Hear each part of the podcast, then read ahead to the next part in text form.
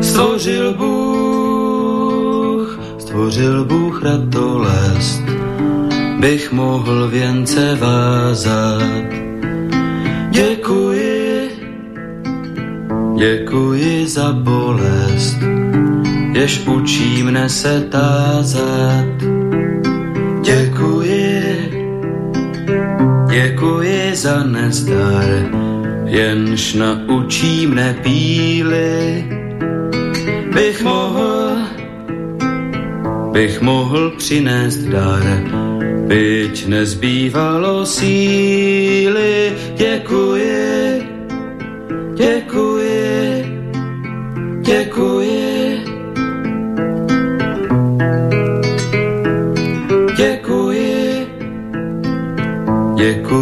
slabost, jež pokoře mne učí.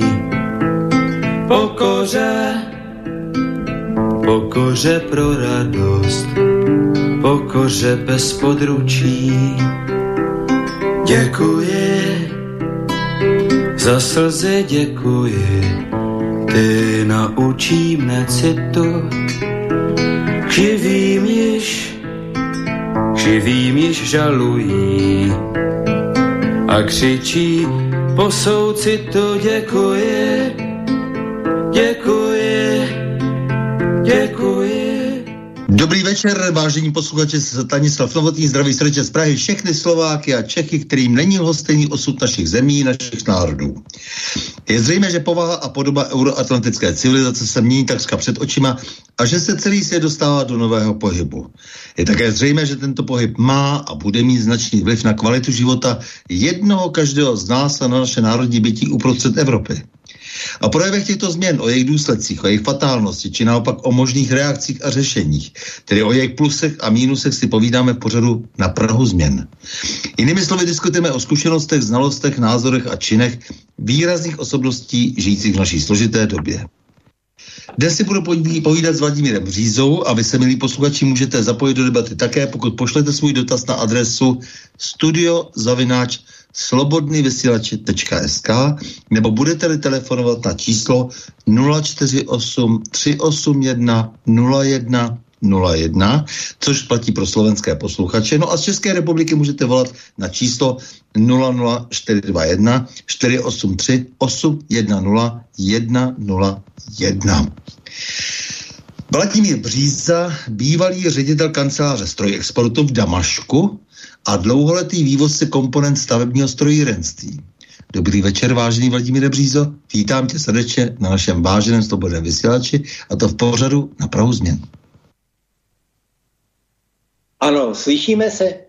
Slyšíme se výborně. E, Stando, děkuji za pozvání, kterého si nesmírně vážím, protože mám rád chytrý lidi a morálně neskompromitovaný, jo, mezi který určitě řadím tebe. E, ke Slovensku mám obrovsky e, dobrý vztah, protože jednak oba, moje, oba, oba rodiče se pohybovali na Slovensku do nějakých 12-14 let. Otec se tam narodil, matka se tam sice nenarodila, ale hned po porodu se tam přestěhovala. Takže mám pokoru ke Slovensku a když jedu e, po slovenské dálnici e, směrem na Prešov, tak se vždycky tam zastavím koukám na ty hory. A když si jsem říkal, že Československu závidím, že nemá moře, nebo e, e, a, ale teď musím říct, že závidím Slovensku, že mají hory. Jo? Mhm. Jasně a vysoký, hodně vysoký. To my takhle nemáme, ale já tě jenom upozorním na to, že na slobodné vysílači, eh, nebo slobodný vysílač poslouchají i Češi. A on je to vlastně federální vysílání. Ano. To není žádná ano. legrace. Jako jo. Takže já děkuji za komplimenty vůči mé osobě, ale nicméně tohle jsem musel říct, aby si věděl, že teď mluvíš opravdu k obou um, polovinám vlastně kdysi jedné republiky. Děkuji. A ano. my se o to snažíme, abychom opravdu se snažili skutečně ty věci uh, tlačit trošku jako, jako uh, k tomu, že musíme v té střední Evropě spolupracovat. Takže ale zpátky, Vláďo, co tě všechno poslalo do života, kdo tě ovlivnil, inspiroval, poňoukal, jak se zápasil se životem, co ti rostlo pod rukama, co se naopak zhroutilo, jaké události tě zastavili či přesměrovali, ale začneme od tvého narození a génia locí v Ústí nad Orlicí. No tak hele, co, eh, to by bylo na knížku, jo, jak já říkám občas. No, tak to zkráť trošku jako jenom eh, kousek té knížky. ano, na pentalogii. Takže eh, formovali mě zaprvé teda rodiče, zejména otec, pevný charakter, tvrdá, eh, tvrdá eh, povaha, eh, můj strýc, obchodník, eh, můj prastrýc, obchodník, továrník, který zemřel eh, v 41. roce předtím, než mu komunisti mohli majetek vzít. No a Eh, tak jsem se tak nějak pohyboval.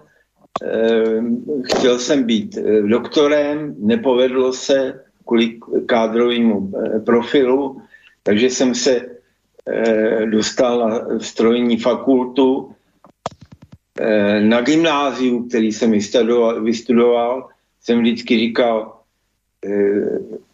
kamkoliv mě život přesune, tak nikdy nebudu dělat techniku, na to špak strojařinu.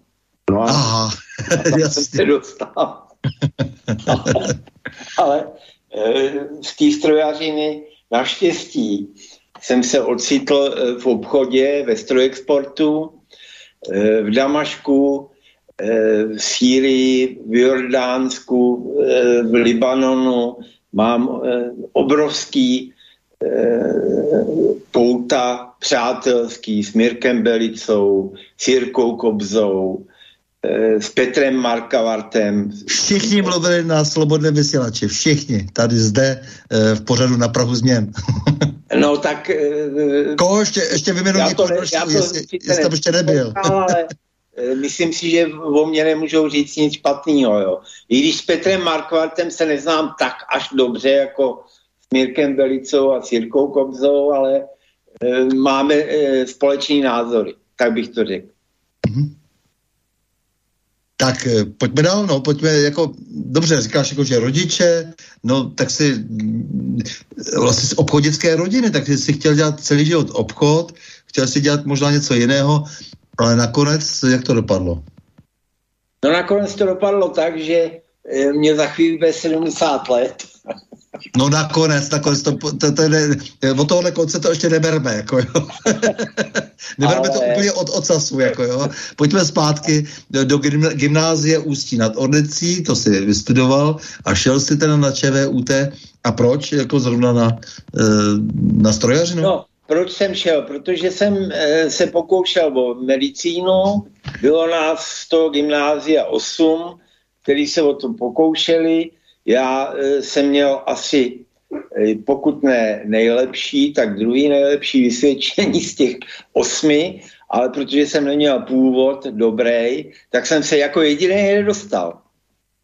Jo, jako jediný jsem se nedostal, takže mě opravdu zbyla ta strojařina, protože pak už tam byla jenom e, Báňská v Ostravě, kam jsem byť teda nadějný fotbalista a nabízeli mi, říkali, hele, do eh, Ostravy, když eh, půjdeš, tak eh, to vystuduješ lehce. Tak jsem nechtěl. Ještě mi nabízeli teda, že tam budu za baník Ostrava hrát. Jasně. No, takže jsem se omylem ocitl na strojní fakultě v Praze, ale První rok jsem si pohrával s myšlenkou, že druhý rok a chodil jsem na přednášky na medicínu, nepovinný, a tak jsem si pohrával s myšlenkou, že první rok ukončil na strojařině a půjdu znova na medicínu. No ale vzhledem k tomu, že mi ta strojařina nějak nedělala problémy vzdělanostní, tak pak jsem si říkal, dobře, rok mám za sebou, úspěšně, vystudoval jsem e, bez problémů, tak e, asi mi je to dáno, tak jsem skončil na té strojařině. Uh, učarovala tě nebo ne strojařina, protože... Ne, neučarovala. Neučarovala, neučarovala no. Ne, ne, ne, ne. Přitom to je, to je chlouba, chlouba byla vždycky Československa a potom i České republiky, ještě když dojížděli vlastně jako teda ty všechny speciály, že Ano, ano, je to tak. Takže já nejsem teda strojař kovaný tím, že bych e, se byl v prsa a říkal, já teda to umím a, a nikdo na mě nemá. E, ale vystudoval jsem to. Vystudoval jsem to dobře, nepropad jsem, ale e, pak jsem se ocitl v tom strojexportu a šel jsem, dva roky jsem studoval postgraduální studium na ekonomické fakultě tady v Praze. Takže jste se rozhodl, že to vlastně prodáš, že to, co jako znáš, to, co víš, že ty strojaři umějí, je, je to tak jako asi. Tak jsi říkal, no já to prodám. Ano, ano, tak to bude. Ano. jo, takže jsi vystudoval teda vaše E, e nebo měl jsi ten postgraduál nějaký a tak dále. Jo, a e, potom si šel teda rovnou už teda do víru událostí a docela do ostrých víru událostí, že jo, do Sýrie. No potom mě poslali na 14 dní nebo na tři neděle do Damašku a říkali, hele, e, vem si dva salámy. jo, a, a deset polívek práškovej, ty tam běž tři neděle. No a osud mi tam zavál, takže jsem tam e, byl nejdříve šest měsíců v roce 82 v roce 83 jsem tam byl dalších 6 měsíců a pak jsem tam zůstal až do 89. roku a musím říct, že tahle krajina mi přirostla k srdci. E, mám to rád tam. Mám to rád a e, s Mirkem Belicou jsme si říkali, že se tam musíme ještě e, rozloučit Eh, na Prahu naší kariéry, že se musíme tam jet rozloučit. Máme to rádi. Nebo na konci vaší kariéry, ale té kariéry, která, kde jste opravdu prodávali, jak, jak Mirek, tak ty. A, ale to je prostě doba, která skončila. E, teď je velká výhoda, že Sýrie byla přece jenom od toho tlaku e, osvobozena, který tam e, začal někde v městě Dará na hranicích Jordánska a Sýrie kdysi e, tou střelbou do lidí. Co vám to připomíná, prosím tě, jenom tak jako jen tak. Vrátíme se určitě, e, určitě ještě k těm událostem. Nepřipomíná vám to třeba střelbu na Majdanu? E, není to stejný určitě, rukopis? Určitě bylo to vyprovokovaný, e, bylo to vynucený, hnus, eh, je mi z toho smutno. Ale teď tam jako můžeš, přestože ta země je rozbitá, protože ti zločinci, kteří vlastně vždycky zařídí tahle ta kataklizmata, ty, ty vlastně vynucené války, nebo nevyhlášené války, nebo jak to vůbec formulovat, protože všichni porušili mezinárodní právo veřejné. Eh, v době, kdy jsme se snažili vlastně po, po tom 45 nějak se všichni domluvit na tom, že už světovou válku nechceme, eh, tak to nějakým způsobem, nějaký čas, eh, kdy, tady byly proti sobě dva bloky, v tom našem se nám moc nežilo úplně dobře, ale eh, ty, ty, ty bloky prostě spolu zápasily, ano a do, dopadlo to, jak to dopadlo, rozpadem teda a porážkou vlastně toho bloku východního, ale mm, tím dělám trošku oslý můstek, protože ty si dělal ten biznis vlastně tehdy eh, za socialistického Československa, no a potom došlo ke změně vlastně té, eh, té situace. Pak došlo i k té změně i v té Sýrii hm, po hm, vlastně po několika pokusech se tam dostalo to, co se stalo. Takže jak ty vlastně jako to celé hodnotíš, pokud možno v kontextu, jestli můžu poprosit? No tak jak já to hodnotím? Já to hodnotím tak, že když já jsem tam byl, což bylo v roce 82 až 89, určitými přestávkami, tak musím říct, že kdekoliv mezi bohatými, chudými, středními vrstvami a že jsem se opravdu dostal až na e, ty špičky. Jo, dělal jsem tam s lidmi, o kterých se říkalo, že je třetí nejbohatší člověk v Sýrii, tak všude jsem se setkal s tím, že když jsem řekl, že jsem Čech, tak se mi klaněli. Opravdu se klaněli. V poušti, nepoušti, ve městě, všude se klaněli. To platí do dneška. Ne Čech, já jsem říkal Čechoslovák. Tak to platí. Mm, jasně, jasně. Ano, no? ano, to je ta značka. Ano, pořád ano, ještě. To byla e, obrovská značka. Pak se, e, když jsme se rozdělili, tak Syřani, já jsem naposled v Damašku byl nějakým roce 99, tak e, to nikdo neregistroval, že jsme se e, rozdělili a všichni nás brali jako, že jsme Čechoslováci a že jsme kamarádi. Myslím si, že do určitý míry to platí do dneška, ale taková ta takový to razítko toho, že jsme Evropská unie, že jsme hnaní Amerikou, že nás trošku poškozuje. Mm-hmm. E, to mě zajímá právě proto, protože tady jsme všichni přivítali převrat v roce 89, který byl samozřejmě palácový, eh, co bychom si namlouvali. Eh, jiná interpretace je směšná, eh, ale dobře, to si myslím, že historie velmi snadno odhalí a i když jako dnes jako si se tady přebíjejí různé titulky při každém výročí 17. listopadu a je to docela směšné, když nějaký STB prostě ví, jak to tady bylo spontánní, ale přesto prostě jako nakonec došlo k nějaké změně tady, že jo, a e, ta změna byla, ta změna očekávala nějaké velké, e, velká, e, velké příležitosti, velké, velké možnosti pro Československo a potom pro Českou republiku, když, když šlo k rozdělení. E, jak ty vnímáš jako vlastně ty změny tehdy? No, jak vnímám změny? Já ti to řeknu asi jednoduše. Jo. Já si pamatuju svého otce, který zemřel v roce 2000, 12 a pamatuju si ho v dobách 60. 70. let, kdykoliv šel do postele si lehnout, tak poslouchal buď svobodnou, e, svobodnou Evropu, nebo e, hlas Ameriky. Jo, a když e, to rušilo moji matku, že nemohla usnout, tak mu říkal, prosím tě, vypni to, stejně to neposloucháš, u toho podřímuješ. Já dneska poslouchám eh, svobodný rádio eh, vládí Kapala každý večer a připomínám si, že eh, jsem vlastně eh, se dostal do pozice svého otce. Jo. Jasně, rozumím. no.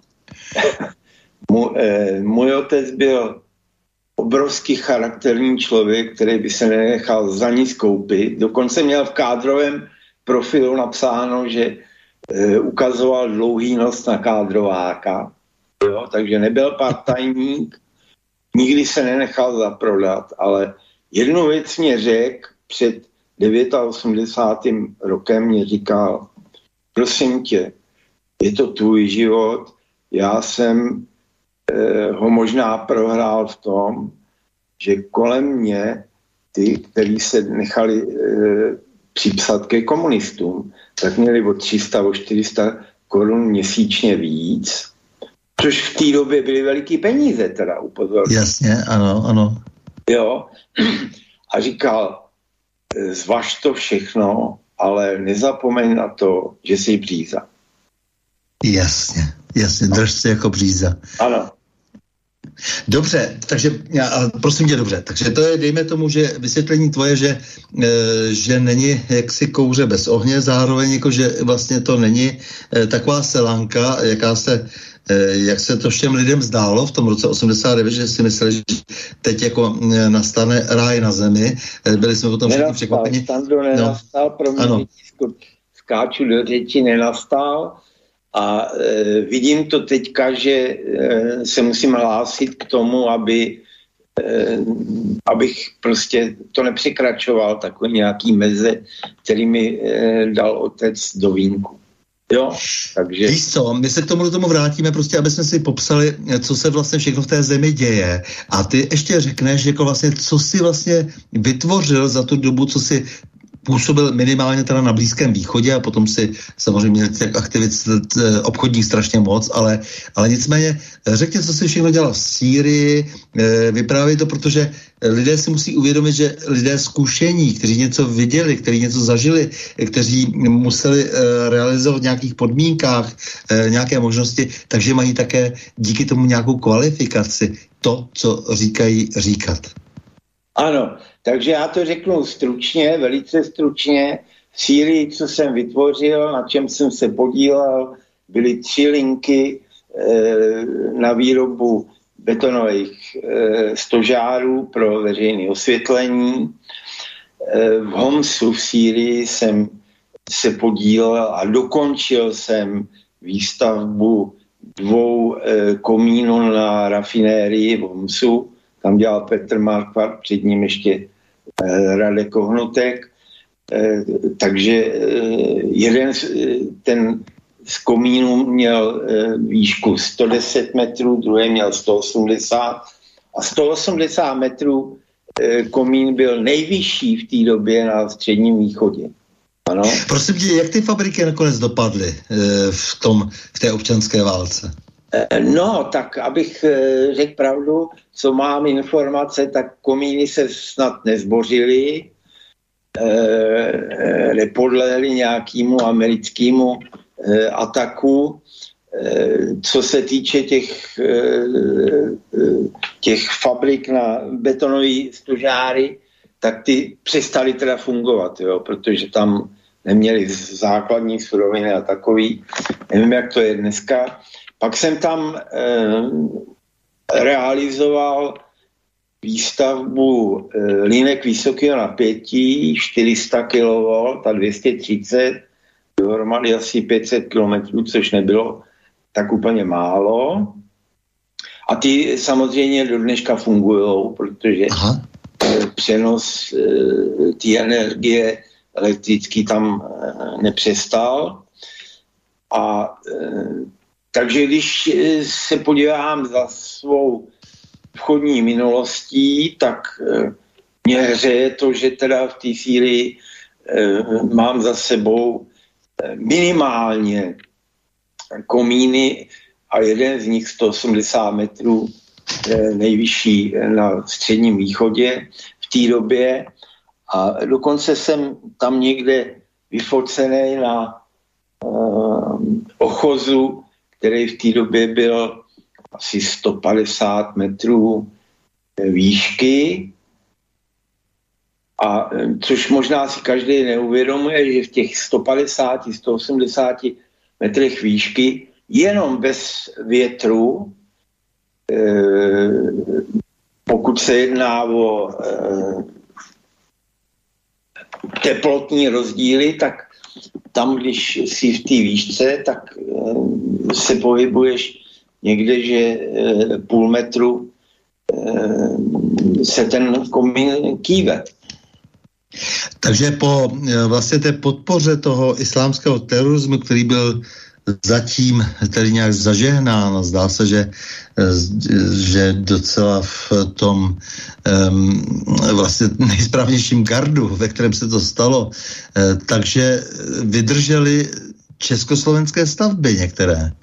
Vydrželi. Vydrželi. E, mám víc přátel na e, středním východě, v Sýrii, v Jordánsku, kde jsem taky působil 30 let jsem obchodoval eh, se severem eh, Evropy ve Švédsku, Finsku a Norsku.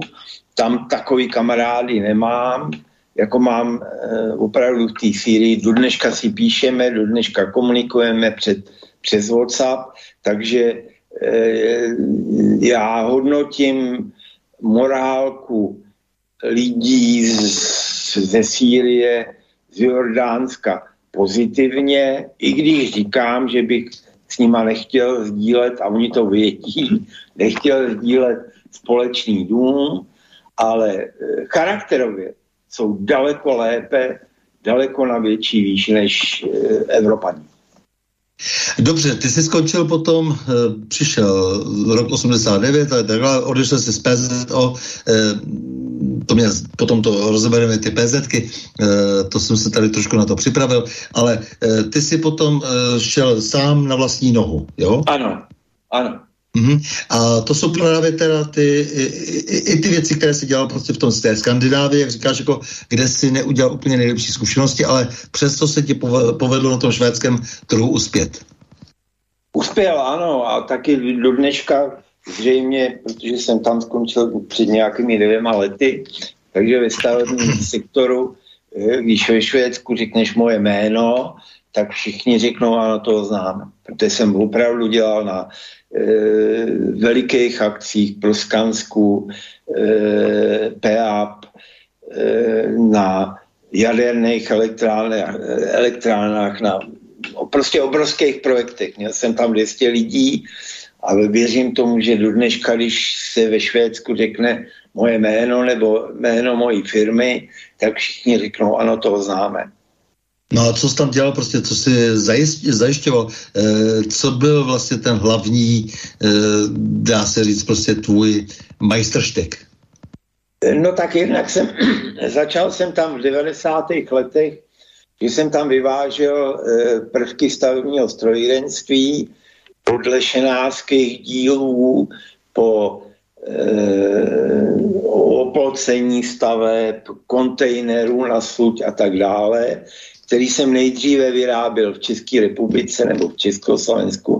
V té době pak jsem e, z cenových e, důvodů to přesunul do Turecka a do Číny některé věci, takže jsem hlavně teda v Turecku jsem měl obrovskou výrobní základnu a jak jsem tam psal v tom svým životopise, tak jsem byl třetím nejví, eh, nejvýš, eh, nejvýznamnějším dodavatelem. Nějak chraptím. Pardon, omlouvám se. No to nevadí, ale prostě byl si představitel firmy Drawbridge jako, a to znamená, že e, jsi byl velmi úspěšný. určitě jsem byl. A pak jsem od roku 2004 jsem začal, protože jsem se hlavně od těch 90. let soustředil na výrobky e, lešenářského charakteru, tak od roku 2004, kdy jsme byli přijati do Evropské unie, tak jsem začal dodávat i pracovní sílu lešenářskou, hlavně lešenářskou, a to e, základnou se mi proto stalo především Slovensko. Takže znovu opakuju, a tam se vracím k tomu, že e, jednak jsem měl kořeny po rodičích na Slovensku, ale co se týče mý obchodní spolupráce, mý obchodní aktivity, tak jsem z 99% úspěšně spolupracoval se Slovenskem. Všichni tito lidi, který jsem Eh, do Skandinávie dodával, byli téměř výhradně slovenští a když dneska přijedu eh, na Slovensko do Těrchovej, tam Těrchová je základna lešenářů, tak, tak když tam projíždím a vidím tam ty novostavby, tak si říkám, vidíš to, Vladimíre, tady máš ty tady si jim pomohl, těm klukům. A to je pravda. Ne, eh, strašně to slyším, protože opravdu musím říct, že já nevím, snad každý druhý eh, vlastně respondent eh, toho pořadu eh, na Prahu změn, tak vždy hlásá velmi blízkost eh, ke Slovensku, eh, něco se Slovenskem má něco společného. Eh, hold jako, ať se to někomu líbí nebo nelíbí, moc si s, sobě jako vlastně neodpářeme ten vztah. No určitě ne, určitě ne. A e, já mám tam opravdu veliký, veliký vazby, ať už to je do Trebišova, kde e, moje matka prožila asi 12 let svého života, ale to přines život. jako to byla náhoda, to nebylo z toho, že e, tam ty moje kořeny byly. Upozorňuji na rovinu, že vždycky se mi dělalo lépe se Slováky než s Čechy. Aha, jo? takže dobře, to ještě takhle, to to ještě jako vypointoval.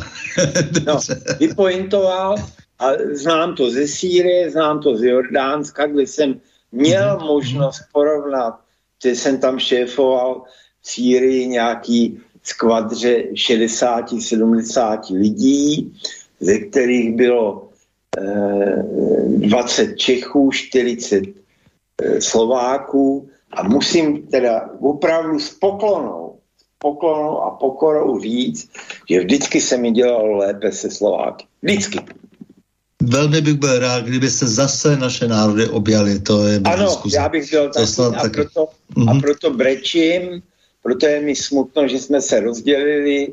Eh, poslouchám eh, Kryla, jeho písničky, eh, jeho projevy a je mi to hodně líto, teda, že jsme se rozdělili. Ano, ano.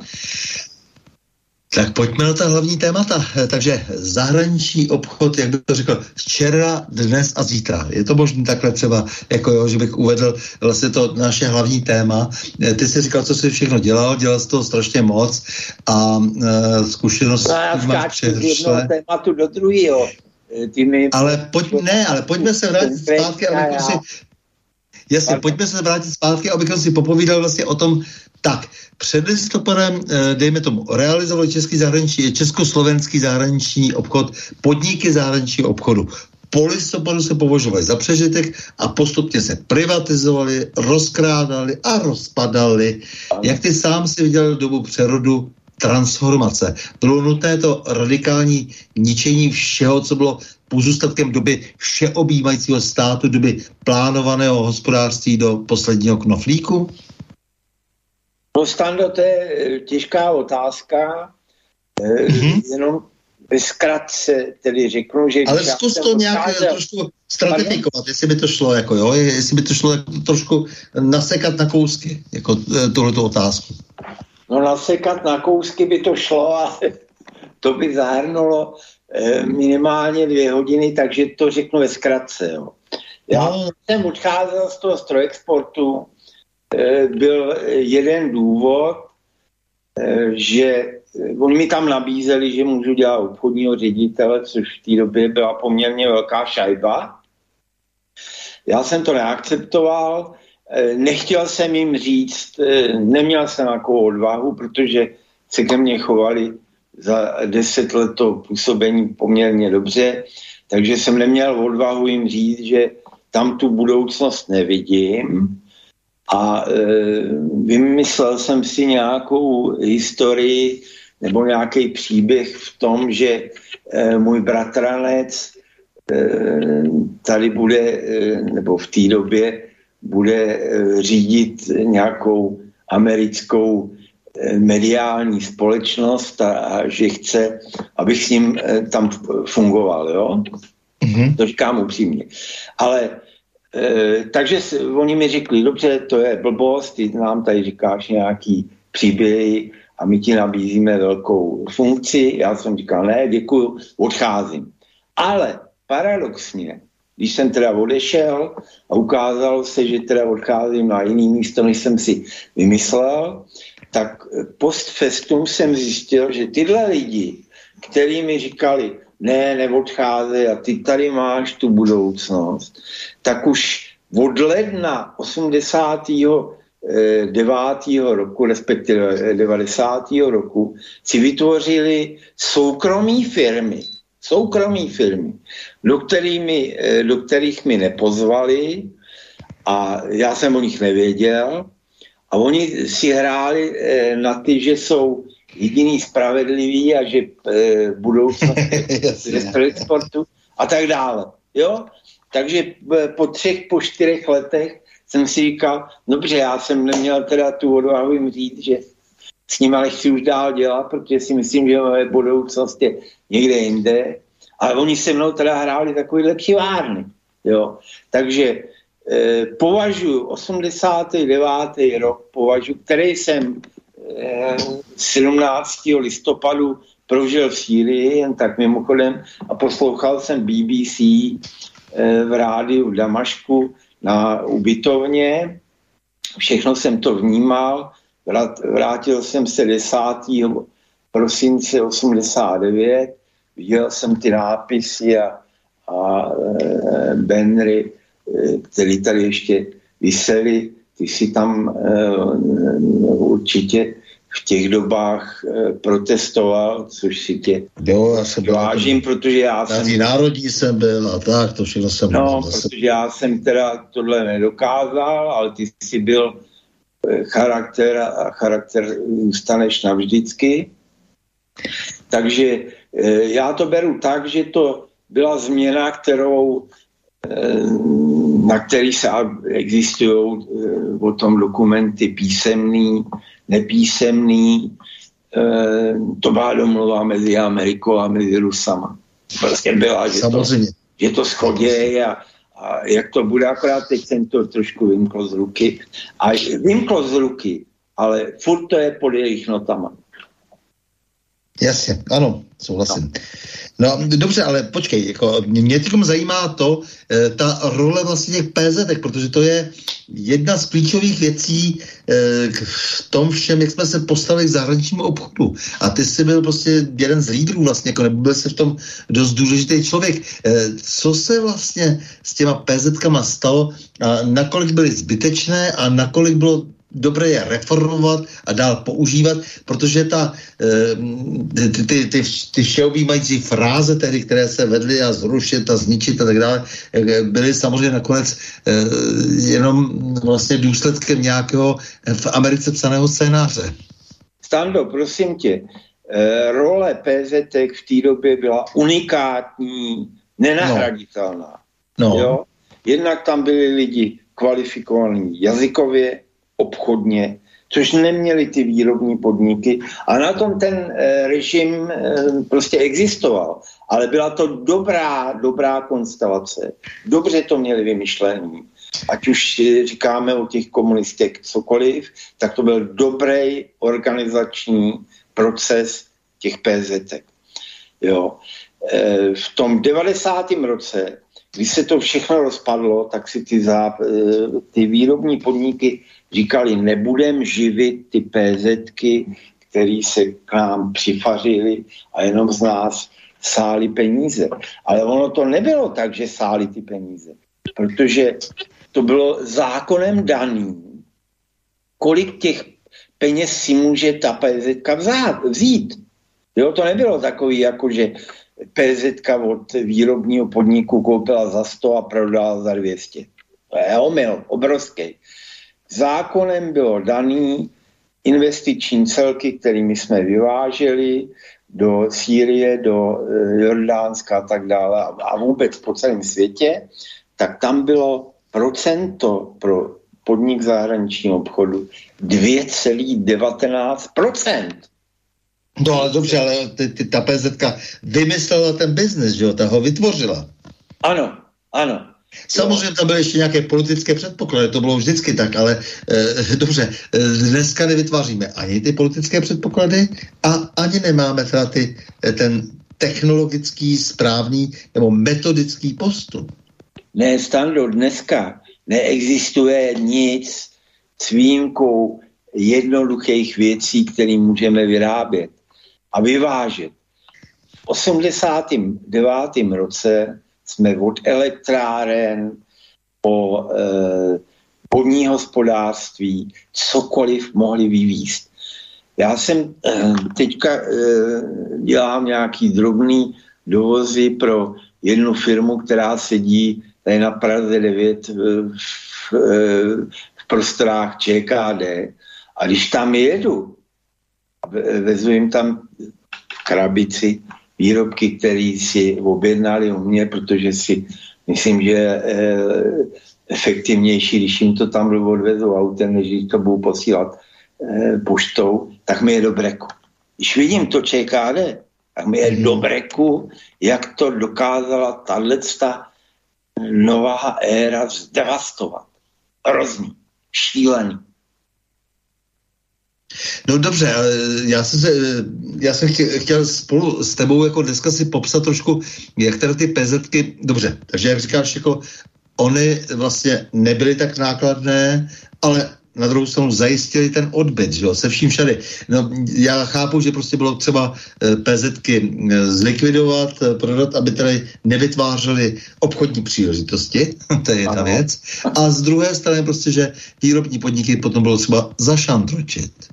Ano, ano. K tomu se ještě dostaneme, ale jako přece, přece jenom ještě jako popiš trošku ještě jako co ty, co ty PZky všechno vlastně udělali proto, celý ten proces vlastně, jo, že, že museli, eh, dobře, bylo tam nějaké politické zadání, tomu rozumím, že někdo řekl, ano, s těmi zeměmi se kamarádíme, třeba. Ano. No ale už to je velké obchodní rozhodnutí, že? A eh, s těmi zeměmi se kamarádíme, to znamená, že potom tam posíláme naše odborníky, eh, kteří to jdou proskoumat, jestli tomu takhle správně rozumím, rozumím, to znamená, podívají se na ten případ, e, co by se dalo dělat, že jo? E, takže nějaká předkontraktační třeba dokumentace a tak dále. My na to máme nějaké zázemí, to znamená, že potom, když se tady domluvíme, tak přijde tady jako, namaluje se nějaký projekt, protože máme tady lidi, kteří jsou schopni toho namalování toho projektu. No a ve finále potom už se bude rozvíjet veselé obchod a spolupráce a bude se, e, bude se budovat a bude se e, platit a tak dále. No tak hele, samozřejmě ta role těch PZT byla klíčová, protože na tom ten systém byl postavený postavený někdy od těch 50. let, mm-hmm. potom co se e, k moci dostali komunisti, ale nebyl tak špatný ten systém. Naopak si myslím, že byl velice dobrý. E, hráli tam roli samozřejmě ty politické vztahy, takže my, když jsme vyváželi do Sýrie, tak tam byly nějaký vládní úvěry, jednak na speciál, eh, potom na eh, civilní, eh, civilní řešení, takže jsme tam měli asi 100 milionů dolarů úvěr československé do Sýrie mimo vládní speciál. Takže z toho se vycházelo, ale ty obchodní, respektive výrobní jednotky jednak neměli jazykově vybavený kádry, mm-hmm. protože eh, se no říkalo, no nebo říkalo... Izolace země byla veliká tedy, co si budeme Prosím? To, ne, největší problém byl té země, že byla izolovaná, že jo, vlastně, že... A byla izolovaná. Že ta svoboda prostě té, já, to, jsem, já jsem vždycky... Té komunikace tady nebyla, ano. Ano, já jsem vždycky říkal, v těch letech, ve kterých jsem si ještě myslel, že se režim nezmění, jak jsem říkal, komunisti udělali jednu jedinou chybu, že eh, nespřístupnili těm e, dětem těch kádrů, který tam byli vysláni do zahraničí, aby studovali cizí jazyky. Jo, to jsem vždycky říkal. To je jedna z jejich chyb, který udělali a nakonec se ukázalo to, že to je osudný. Ano, tam se, chyba. Hmm. Tam se vytvářely nějaké české školy do pátý do šestý třídy a takový, místo toho, aby je pustili do francouzský, do anglický a tak dále. Ale normálně do světa pustit lidi, prostě to se, jako to, to, to za, zablokování těch hranic byl nesmysl. Přece. To byl nesmysl, no. Tam na, na tom ujeli a to byla jedna z veličin, eh, co jim, eh, co jim eh, na který dojeli. Bez zesporu, jo, protože dneska, když to vidíš, tak nám tady zakazují weby, 30 webů, a tak dále, takže se do, e, dostáváme do 80. 70. let. Jasně. Ale, ale e, ono to nakonec skončí stejným stylem, jako to skončilo předtím, protože tohle neubrání. Jo?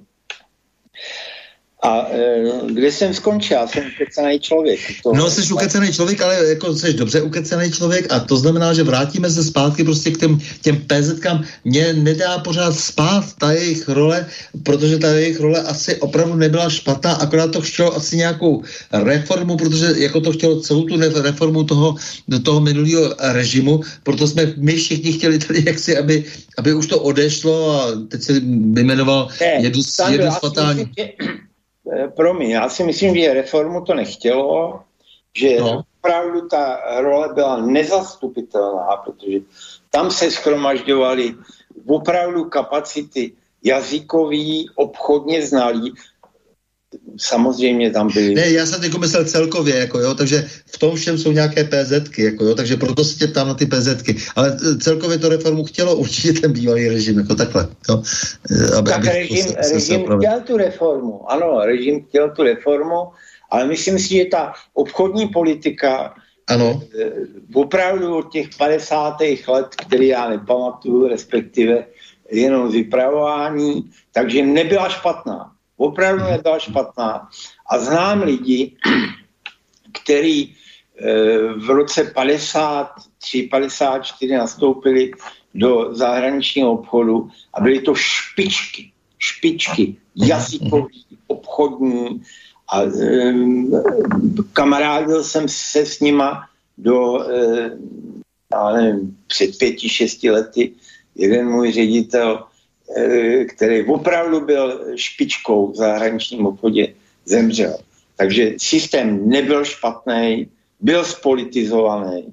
To se nedá nic dělat, to už je i dneska, ale ten systém byl dobrý, těch PZT byl dobrý, opravdu byl dobrý.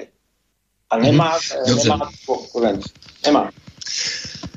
Takže jsme zničili v podstatě PZky, eh, protože já nevím, už žádná neexistuje, prakticky zprivatizovalo se, co se mohlo, rozkradly se ty slavné knihovny, čo? Rozkradly tam, se, samozřejmě, rozkradly. Eh, knihovny vlastně, kde, kde vlastně byly, kde si každý z toho mohl vzat jako do svého SROčka přinést vlastně celé to know-how, jo, a to je dneska pryč. A samozřejmě to nikdo nekoordinuje, nikdo vlastně není schopen interdisciplinárně fungovat, jo, mezirezortně, jako nic vlastně není schopno jako se dneska jako domluvit jako s těmi lidmi, kteří by měli koncertě pracovat. Je tady ta ukňouraná e, snaha vlastně o nějakou e, ekonomickou diplomaci, no kdo ji má dělat, když ty lidi opravdu vůbec ničemu nerozumějí. Ano, ano. Souhlas. Je to také, jestli to, jo, snažím se to tak jako trošku zvnějšku nazřít, nevím, jestli to dělám úplně, úplně přesně. Ne, ale, jednodušeně, ne, protože to, tohle ne, ne, není téma, který bychom mohli čerpat za pět minut, ale zjednodušeně to je velice dobře řečeno, ano. Teoretici, makroekonomové, prosím tě, což byli hned dva prezidenti republiky, si dnes svoji práci již předvedli v roli, v roli premiérů vlastně taky. Moc pochvalují. Jak to bylo ale ve skutečnosti? Eh, nepoložila náhodou oni právě základy dnešnímu eh, marazmu eh, s frázemi začal nepříliš eh, konkrétní esejista, třeba už Havel, že jo, a, a v zápětí nás všechny obejmula Klauzova neviditelná ruka trhu. Ruka měla vše vyřešit tak nějak sama od sebe. A to je někde na pozadí přece všech těch změn. Jako jo. Jaká ruka, o čem ti eh, lidé z toho prognostického ústavu vlastně vůbec hovořili, eh, o čem vlastně eh, tady mluví Klaus, který říká, že mm, česká transformace je světový unikát. Jaký světový unikát, sám si to vychvaluje sobě, už toho přece bylo dost. Jako, do toho Havel, který vlastně jenom nevěděl ani to podepisuje, když seděl prostě na tom trůnu, jak říkal kdysi šéf vyšetřování státní bezpečnosti ČSSR eh, plukovník Merce eh, říkal, dejte jim hrad na hraní, ať už je klid. Eh, takže dali jim hrad na hraní, tak tam jezdili na koloběžkách. Dobře, ten tam něco podepisoval a další prezidenti prostě tady realizovali opravdu reálně realizovali nějakou transformaci.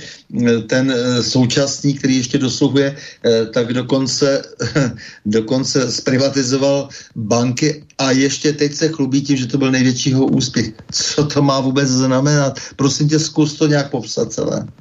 Uh, stando ve zkratce. Jo. Já jsem byl leta voličem ODS. Uh, snad ani nebyl důvod uh, k tomu, že jsem byl voličem, protože můj strýc dělal vedoucího diplomové práce Klauzovi. Jo. Mám tady ve, ve stole, mám, což až se uvidíme, jak ti to můžu ukázat, diplomovou práci Václava Klauze, kterou doporučil Inkrudo jakož tomu strýc, k tomu, aby to obhájil. Klauze si vážím z toho důvodu, že jako ekonom je dobrý. Opravdu je dobrý.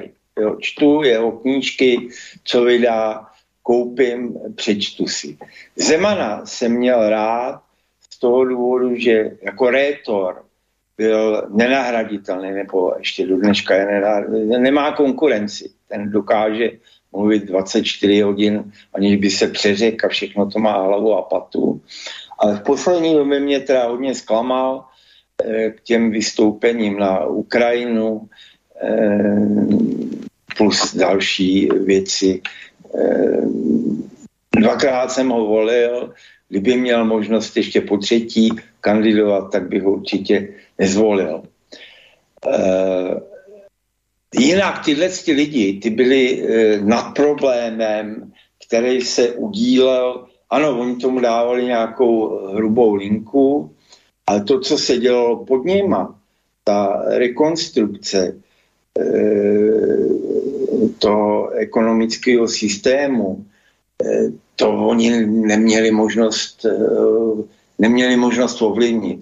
Jako možná na tom, ne možná, určitě na tom profitovali jeden nebo druhý, ale e, ty, to šlo úplně mimo ně. Úplně mimo ně. Jo. Takže Klauze mám rád a mám ho rád do dneška. Lidi mu vyčítají e, amnestii, kterou udělil. Já ho mám rád kvůli tomu, že je to chytrý chlap. Chytrý, opravdu chytrý chlap.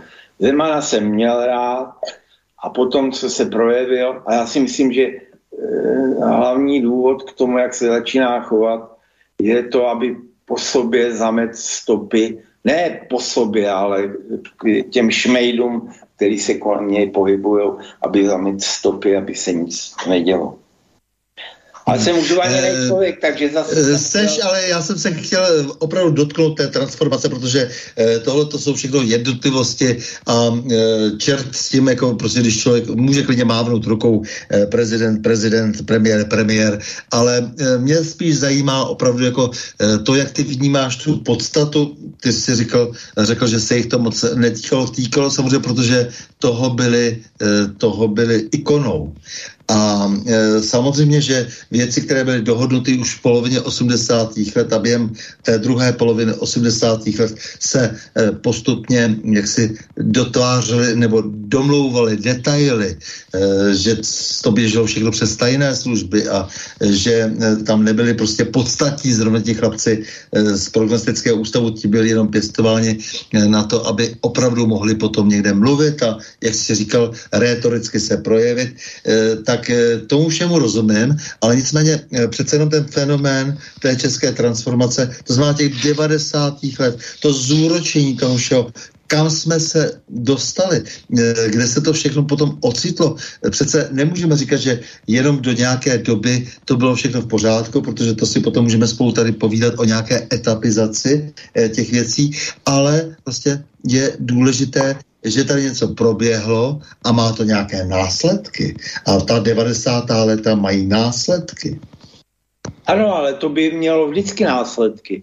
Takže já tu e, reformu, která v těch 90. letech byla, e, považuji za správnou z mých znalostí ekonomiky, neříkám, že by nebyla lepší, ale považuji za správnou, ale samozřejmě následky to má a vždycky by to mělo. Ale podnik za, zahraničí obchodu by si nedal. To znamená, to si říkal už teď, jako že říkáš, že to byla správná cesta. Eh, jak by se vlastně PZky chovaly eh, v těch nebo měli chovat vlastně v té transformační době nebo post-transformační době, kdyby... Tak oni, oni se nemohli uh, chovat nějak jinak, protože v 90. roce padl uh, monopol uh, zahraničního obchodu, což bylo opravdu začátkem roku 90 a řeklo se žádný PZky, chcete-li dělat zahraniční obchod, dělejte si to výrobní podniky, takže ty PZky neměly žádnou jinou šanci. A to mhm. nebylo podle mě ani politicky eh, motivovaný, ale bylo to motivovaný hlavně eh, těma výrobníma podnikama, který si mysleli a pořád říkali, nás tady PZky okrádají o nějakou marži. Ale oni ani nevěděli, která ta mar- jaká ta marže je. No ale pak se sami nechali zprivatizovat a prodat národním firmám. Ano, ano. Jo? E, takže o to tady vlastně jde, že to byl ten proces, který je třeba popsat kriticky, je třeba se k tomu procesu vrátit. Není možné glorifikovat žádnou českou transformaci, protože stejně ten důsledek nakonec byl v tom, že lidé, kteří seděli u těch majetků, e, tak je získali e, do svých rukou a hned zase za pusinku prodali e, těm, kteří dnes e, hájí jenom globalistické zájmy. Ano, ano. Přesně a to je, to je přece ten problém. Proto já se ptám na tu roli, jestli bylo možné ještě jako tam jako ně, něco do toho vložit, protože já moc nejsem komfortní s tím, když slyším, že um, politici na to nemají vliv. Mají na to vliv, anebo jestli nemají, tak ať do háje. Jako, protože politici, kteří nemají eh, vliv, eh, tak jsou jenom onuce, ale musí nést odpovědnost. To znamená i naše benici a tak dále. Všude musí nést odpovědnost, protože eh, přijali tu odpovědnost, přijali, přijali ji se všem všady. A oni potom je nechtějí níst odpovědnost, jako to znamená, že formálně právně to je tady napsáno, že je nějaká ústava a tak dále. A oni potom se snaží to vždycky, no teď to známe ze všech těch různých procesů, eh, které se týkají 68. Jo, tak dále, že nakonec to mají odskákat nějací, nějací čičmundové hm, z nějakých úřadů a, a jsem tam něko, někdo, kdo někde něco střílel na hranicích a tak dále, to je úplně, to, to je směšné. To je směšný, no, ale bohužel to, jako ta odpovědnost je jenom řečená a skutečná není. Mm-hmm jakýkoliv se udělá rozhodnutí politický, tak sice si tady můžeme říkat, ale eh, bylo to špatný a takové a nikdo tu odpovědnost nenese a to jediný je SPD, který potom volá, jak by to dopadlo, kdyby to přišlo do ústavy nebo se to vymáhalo, to nevím, ale do dneška nikdo nenese žádnou odpovědnost, to jsou jenom keci. To jsou jenom... Ne, ale přes, přesto se o tom musí mluvit, proto spolu tady děláme na Prahu změn rozhovor, protože e, když ti politici e, něco slíbí, pak se to nestane, no tak samozřejmě musí být hnáni jaksi byčem po poli. E, to se nedá nic dělat. Jako, tak, ta, tak ta situace by měla stát. Jako, jo, to, to znamená, že vytvoří se nějaké ikony, ale když se nepopíše, že ta ikona vlastně byla tím, kdo teď jsme no, tady to často říkáme v tom pořadu, eh, třeba na Slovensku eh, svědky toho dopadu eh, toho Havlova zrušení zetě S. Martin. Ano. No tak samozřejmě prostě, jako a já mám dnes nejvíc přátel právě z toho okolí, jako aniž bych byl inženýr a něco takového. A jsou to nejpříjemnější lidé, kteří vlastně dělali v ZKS Martin a v tom okolí e, nějakým způsobem i dokonce intelektuálně působí v tom regionu celém, a, nebo technicky a tak dále. A rozebírají se v úplně jiných e, souvislostech a úplně v jiných problémech a, a rozumí úplně jiným věcem, e, tak e, prostě my nemůžeme říct prostě, že ten člověk nemá tu vinu. Jako nejde to, e, nemůžeme ho prostě z toho vyvinit a tvářit se, že on nevěděl, co se děje pod ním. Ano, on byl přece ten, kdo z nějakých záhadných důvodů měl pocit, že musí mluvit o e, Slušovicích jako prostě o tom největším e, temném problému, prostě že, že, nějaké temné nitky slušovec. No ne, no, pane Václave, jako ono to bylo přece úplně jinak, že tady prostě vy jste prostě dostal noty. Nic jiného jste to, ale ty to víš líp než já. Já to znám jenom z vyprávění a z knížek a ty to znáš ze života, že jo. Byly to e, primitivové primitivové. Já tomu Jo, takže primitivové byly prostě najati často a, a to je ten celý problém, ale musíme to vrátit zpátky, eh, jak si do toho normálního uvažování, musíme se vrátit zpátky na ty koleje, jo, to, to znamená, že i ti Klauzové a Zemanové a všichni si musí uvědomit, že tady se nemůžou prostě jenom plácat po rameni, eh, protože není proč. Eh, to, to je právě to, proč jsem se tě ptal prostě na to, eh, co jsi říkal teda té takzvané české transformaci. Já prostě z toho nadšený nejsem. Eh, Protože ono je konec konců tou příčinou souvislostí. My jsme se s, tom, s Mirkem Ševčíkem o tom párkrát bavili, on samozřejmě, protože taky byl součástí nějakého dění, tak se taky zastaví třeba někde v roce 97, pak říká, pak už to bylo špatně. No, já říkám, no ne, moment, e, někde to začalo, někde to začalo a e, to, to bezuzné prodávání republiky, to zbavení vlastně jí jakékoliv možnosti mít jako ten, jak to mám říct, jako teď mi napadlo hardware, jako mít vlastně ten majetek a na základě toho nějakým způsobem rozhodovat, tak to je přece problém. To je problém prostě a nakrmit nás jako jenom nějakými frázemi, e, které, jak to z té ekonomii bývá, že jo, ono je to trošku taková, jsou to jenom takové pohádky, často e, ideologické, e, je to takový jenom pocit, tak to prostě není zajímavé, to, to není ten skutečný biznis, že jo. Jako ten skutečný biznis je, spočívá v tom, že prostě jsme tady prodali v podstatě na široko e, jsme prodali celou naši ekonomiku, e, která má mnohem větší cenu a pár lidí za to získalo nějaké e, drobné, v jejich očích to byly veliké peníze, no ale nicméně prostě ta republika prostě přišla o naprosto strategické výhody rozhodování. Ano, souhlas. Mirek Ševčík je chytrý chlap, který ho mám rád, kdyby někdy s ním měl schůzku. Mluvíme, najdeš na o čem se mlčí, teď my spolu děláme pořád rozhovory. no, já jsem e, samozřejmě všechno to poslouchám, co točíš, takže e, je chytrý chlap, e, vážím si ho. Kdyby si měl s ním nějakou schůzku mimo kamery, tak rád přijmu Jasně. Jo, rád Uděl... ale podívej se, to, samozřejmě ten výprodej tady byl, já si vzpomínám, když jsem v 90. roce, já, to jsem ti říkal, si možná zapomněl, eh, protože máš těch věcí eh, hodně. Já jsem byl člověk jediný v České republice, v Československé republice, který začal vyvážet haky lešení do Švédska. Haky to jsem nezapomněl, to se mi strašně líbilo. no, haky lešení eh, bylo jako licence s drobnýma úpravama prodáno do e, Československa v roce 67. Byly tam drobné úpravy, přestože to bylo kompatibilní a vyrábělo se tady. A já jsem to začal vyvážet v roce 90 do Švédska a přijeli jsem ze švédského Aky, jo, Příbohut e, ve Švédsku, který v roce 90 mě nabízel, když to nechám, 100 tisíc Eh, euro, eh, marek. V té době byly ještě marky a nabízeli mě 100 tisíc marek. No já jsem jim na to řekl, že nejsem prodejná jevka.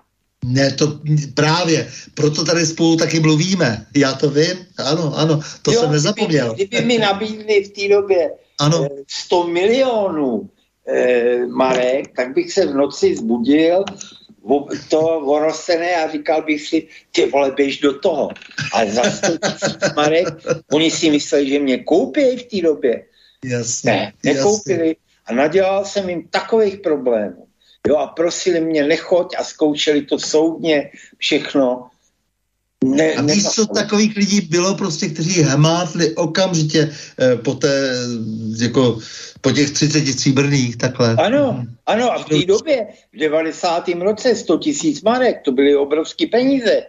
Jasně tak, jasně. A přesto jasně. jsem jim řekl, že nejsem prodejná děvka. A pak se takový ti, všichni ti bafuniáři tak jako e, přijížděli prostě v těch e, Rolls Roycech a hráli si na něco, že bylo to směšný no, strašně. Že? No. Ale, ale zároveň prostě jako nějak se snažili opovrhovat těmi ostatními, že e, různí členové UVKSČ a tak dále, že ano, kteří najednou, ano. najednou z nich přes noc byli velký biznesmeni. Ano. Stando, by, opravdu bych mohl napsat knížku, jo. Takže já, když dělám Eh, s tím středním východem, s Tureckem, tak tam, když přijedeš, tak nemůžeš spát v hotelu, který je, já nevím, tříhvězdičkový, dvouhvězdičkový, protože oni, když pro tebe přijedou do toho hotelu, tak si řeknou, co to je za parťák.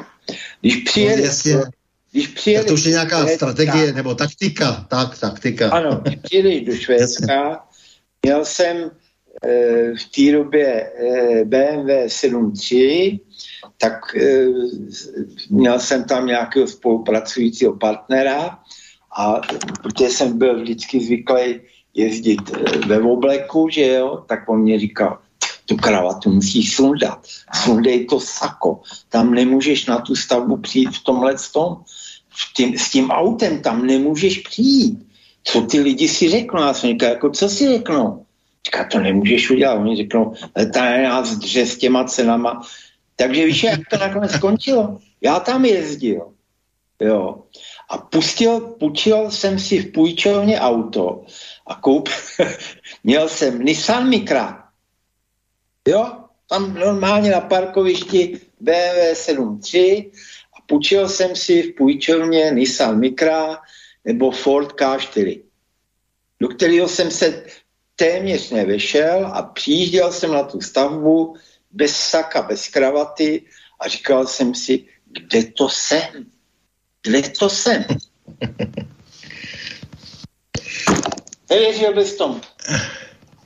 Já to znám, jako z, vím, jak to je v té, té Skandinávii, třeba v tom Norsku, které bylo velmi dlouho chudé, než uh, zjistili, že můžou žít, uh, žít z ropy a plynu, uh, tak jak to tam vlastně jako nakonec si zařídili, takže si ty, ta drahá elektronická zařízení, ty bazény budou třeba několik pater pod zem aby nikdo si nevšiml toho, že jsou vlastně bohatí. Jo? Takže to pokrytectví samozřejmě je, je mimořádné, mimořádné. Ne, neskutečně. Oni si koupí eh, BMW eh, nebo Mercedes 500 jo, a odtrhnout si z toho tu značku zádu, co mají to 500, tak si to odtrhnou a e, normálně si tam na, e, to přilepějí 200. Takovýhle lidi to jsou. Jasně, Tam proč to děláte? No, to, ano, to pokrytectví vlastně jako teďkom e, bude korunováno tím strašlivým propadem e, té naší civilizace. Prostě e, dostali jsme se do fáze, prostě, kde už to není možné, než ta, ta, ta rozpínavost se vlastně dostala e, do toho, že musí zpátky ta bublina splasknout. Že jo? Fyzi, fyzik by věděl hned, že jo, e, jak to je s tím rozpínáním vesmíru a potom jako s tím kolabováním a tak dále. Kosmologové by to uměli vysvětlit. Ale e, dobře, e, tak e, prosím tě, e, a já to udělám jinak, jako pojďme si teď jako možná zahrát, jako právě protože ty věci nejsou úplně v pořádku a je tady taková milostně apokalyptická od Jardy Svobody, Trabant, Marie se jmenuje. A já mám Trabant rád, protože ten Jarda Svoboda je hluboký chlap jako a, a uh, on jako uměl zaujmout i opravdu široký, uh, široký publikum a uh, tak bych jako možná nechal dneska zaspívat, protože tady vždycky v tom pořadu se snažím, aby zpívali lidi, kteří nejsou úplně mainstreamoví. Takže poprosím, hm, poprosím Borisa, aby nám pustil.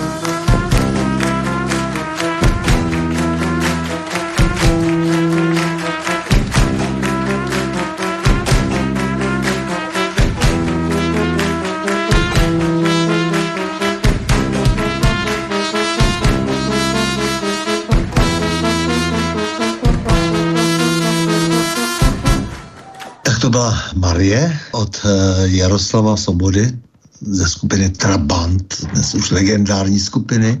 A my si povídáme na Prahu změn s bývalým ředitelem kanceláře stroje exportu v Damašku a dlouholetým vývozcem komponent stavebního strojnictví Vladimírem Přízou. Vláďo, jak to na tebe působí takovéhle, no, takovéhle texty a e, takovéhle písně v současné době, kdy ti lidé se všichni obávají, co se vlastně stane. Já proto se snažím trošku zmapovat, jak to všechno vzniklo, třeba u nás. Samozřejmě máme nějakou představu asi všichni, o, nebo někteří aspoň o tom, eh, co se děje celosvětově, ale přesto vždycky se snažím ještě, jako se říkám, tak ten náš malý svět, abychom tomu trošku rozuměli, tak se ptám postupně na, na, na ty jednotlivé kroky, jak jsem říkal, už česká transformace, proč se to potom stalo tak, že vlastně se překlopila celá do toho, že nás spolkly nadnárodní firmy, že si vlastně koupili trh, při všem tom žvanění o volném trhu vlastně najednou volný trh není a tak dále. E, takže e, to mě zajímá, proto jsem, jak na to na tebe působí třeba i takovéhle texty, třeba jako takovýhle písní, protože těch je hodně a ten Jarda Svoboda je velmi vnímavý člověk, jako takový znám mnoho různých básníků, kteří cítí, že je zle. No, ale tak eh, nevím, jestli jich je tolik, jako, který si myslí, že je zle. Jo? No je, e, jako takhle, e, není jich jako to, jak přesně, jako není to nějaké nadkritické množství, jak by řekl jaderný fyzik, aby to prásklo.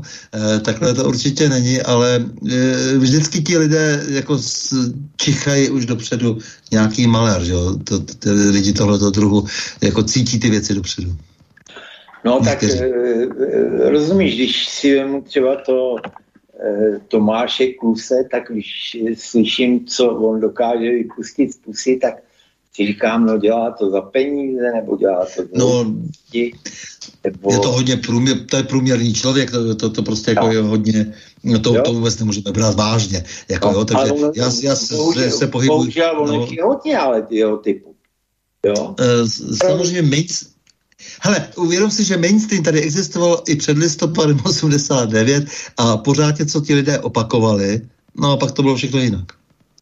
Ano, ano. Ale jak teďka na pranýř dávají toho Ivana Hoffmana, že jo, který eh, se snaží ještě být nějaký, eh, tak on byl vždycky rebel před eh, 90. rokem a takový a teď se snaží být diplomatické, jak ho dávají na ten pranýř, no to je hnus, odporný. Najdeš ho na Prahu změn a také dostal od nás, od Asociace nezávislých médií, Kramerjevu cenu. to je kamarád Ivan Hoffman. Dostal, no, tak to mám hodně rád, no. Ivanov má skvělý kluk, jako ale, ale nicméně ano, to je ta situace, ve které teď žijeme, to znamená, že i to, co, jak si si tady třeba pouštíme za písničky, tak to jsou takové ty náznaky, tohle to už je mm, píseň dávnějšího střihu třeba, ale přesto, eh, že se nemusíme úplně ve všem sejít třeba s tím Jadou Soboru, přesto se to prostě dnes upíná prostě nějakým eh, podobným směrem a ti lidé cítí, že je strašně zle. Proto já jako, jo, s odpuštěním, eh, že e, šťourám si do těch ikon e, jako českých politických, kde já si jich neumím moc vážit, protože já jsem měl velmi negativní zkušenosti třeba s Václavem Havlem, ale samozřejmě ani jsem neměl dobré zkušenosti s těmi dalšími premiéry a prezidenty, jak se z nich stávali. No a pak už ty, ty, ty co následovaly po těch, těch eh, Klauzech a Zemanech, tak ty už jako si ani nechci pamatovat, protože většinou nebyli ni, ničím vlastně nemohli ani zaujmout. Vlastně, vlastně to byly svým způsobem, i když e, ta jejich jména e, vysela v headlinech, byly to no names pro mě. Pro mě to byly no names. Jo, je to, jestli Špidla nebo Sobotka, nebo to už je hodně legrační, nebo nějaký, eh, jak si tady Standa Gross a, a, nebo Topolánek. Ne, nic to prostě pro mě vůbec jako neznamená, jako by, jako by si řekl nic. Jako jo. A eh, s většinou těch lidí jsem mluvil nějak, někde jsem se s nimi potkal, mm, jako a, a já si dneska nehraju na žádnou korektost, mě to úplně jedno, zase by se zase s nimi někde třeba možná potkám na nějaké konferenci a přesto prostě jim řeknu to samý, prostě, že, že jsou pro mě prostě, že jsou mi volní, prostě jsou to, jsou to lidi zbyteční, ale sehráli v té partii nějakou roli a ty silné osobnosti na počátku, ale docela zásadní. To znamená, eh, to mám na mysli, když mluvím o těch, o těch eh, a to byly osobnosti silné, když mluvím o těch Havel, Zeman, Klaus, eh, o tom spolku, tak prostě bohužel, vždycky se musím zeptat, jak rozumíš třeba procesu malé a velké privatizace? Třeba, teď mi napadla jedna otázka. otázka na mě, jo? Mm, na tebe. No tak eh, bylo to vynucený eh, dobou, eh, malá privatizace, já jsem se ji neúčastnil, protože jsem zase tak za vodou nebyl v té době, i když si na to mohl půjčit peníze, ale tam si musel mít nějaký stejně lokty. Velkou privatizaci už jsem taky ne, nedokázal udělat, takže byla to doba, tak to chodilo, míjelo mě to, e, na nikoho jsem se nezlobil, ale po sléze, když to beru e, dodatečně, tak lidi, kteří některý teda, kteří si to účastnili, kteří si přišli k tomu majetku, tak byli hloupí, primitivní, e, asi měli ty lokty lepší a já jim nezávidím. Já jsem, hele, svoje krédo, který jsem měl vždycky eh, a doufám, že s ním dožiju do smrti, je, že jsem nikdy nikoho neokrad. Naopak jsem byl okraden. Jo, bývalým společníkem jsem byl okraden, e, nebudím se kvůli tomu, odcházel jsem ze společné firmy, kterou jsme spolu měli, s igelitkou v ruce, Bavorák 7.3 jsem nechal na místě Eh, pachatelově eh, oběma a klízečce eh, jsem dal klíče a říkal jsem, dejte to paní Verbatový. A od té doby se nebudím, s igelitkou jsem odešel a myslím si, že cokoliv jsem v životě dokázal, tak za to se nemusím stydět a nebylo to málo. Mm-hmm. Jo? A tak se, tak se taky pohlížím Eh, na tu velkou a malou privatizaci. Bylo to, eh, bylo to dobře, nebylo to dobře, nevím, dneska to můžeme hodnotit, že to e, bylo špatně, tak to ta doba přinesla, na tom lidi vydělali, já věřím i tomu, jak se tady říká, že Klaus tam něco měl za, bu, za bukem a takový. Docela tomu věřím, ale ne, nebudím se kvůli tomu tak to je. Dobře, eh, pojďme dál třeba jako kde je ten počátek teda toho dnešního zmaru? Eh, pojďme se taky trochu ještě proběhnout jednou po těch uplynulých 30 letech, eh, po tom převratu v roce 89, kde, jako, jak, jak říkám, je to možné trošku rozkouskovat na nějaké etapy. Je, je tam něco znatelného, jako je tam něco, jsou tam nějaké výrazné e, nějaké předěly?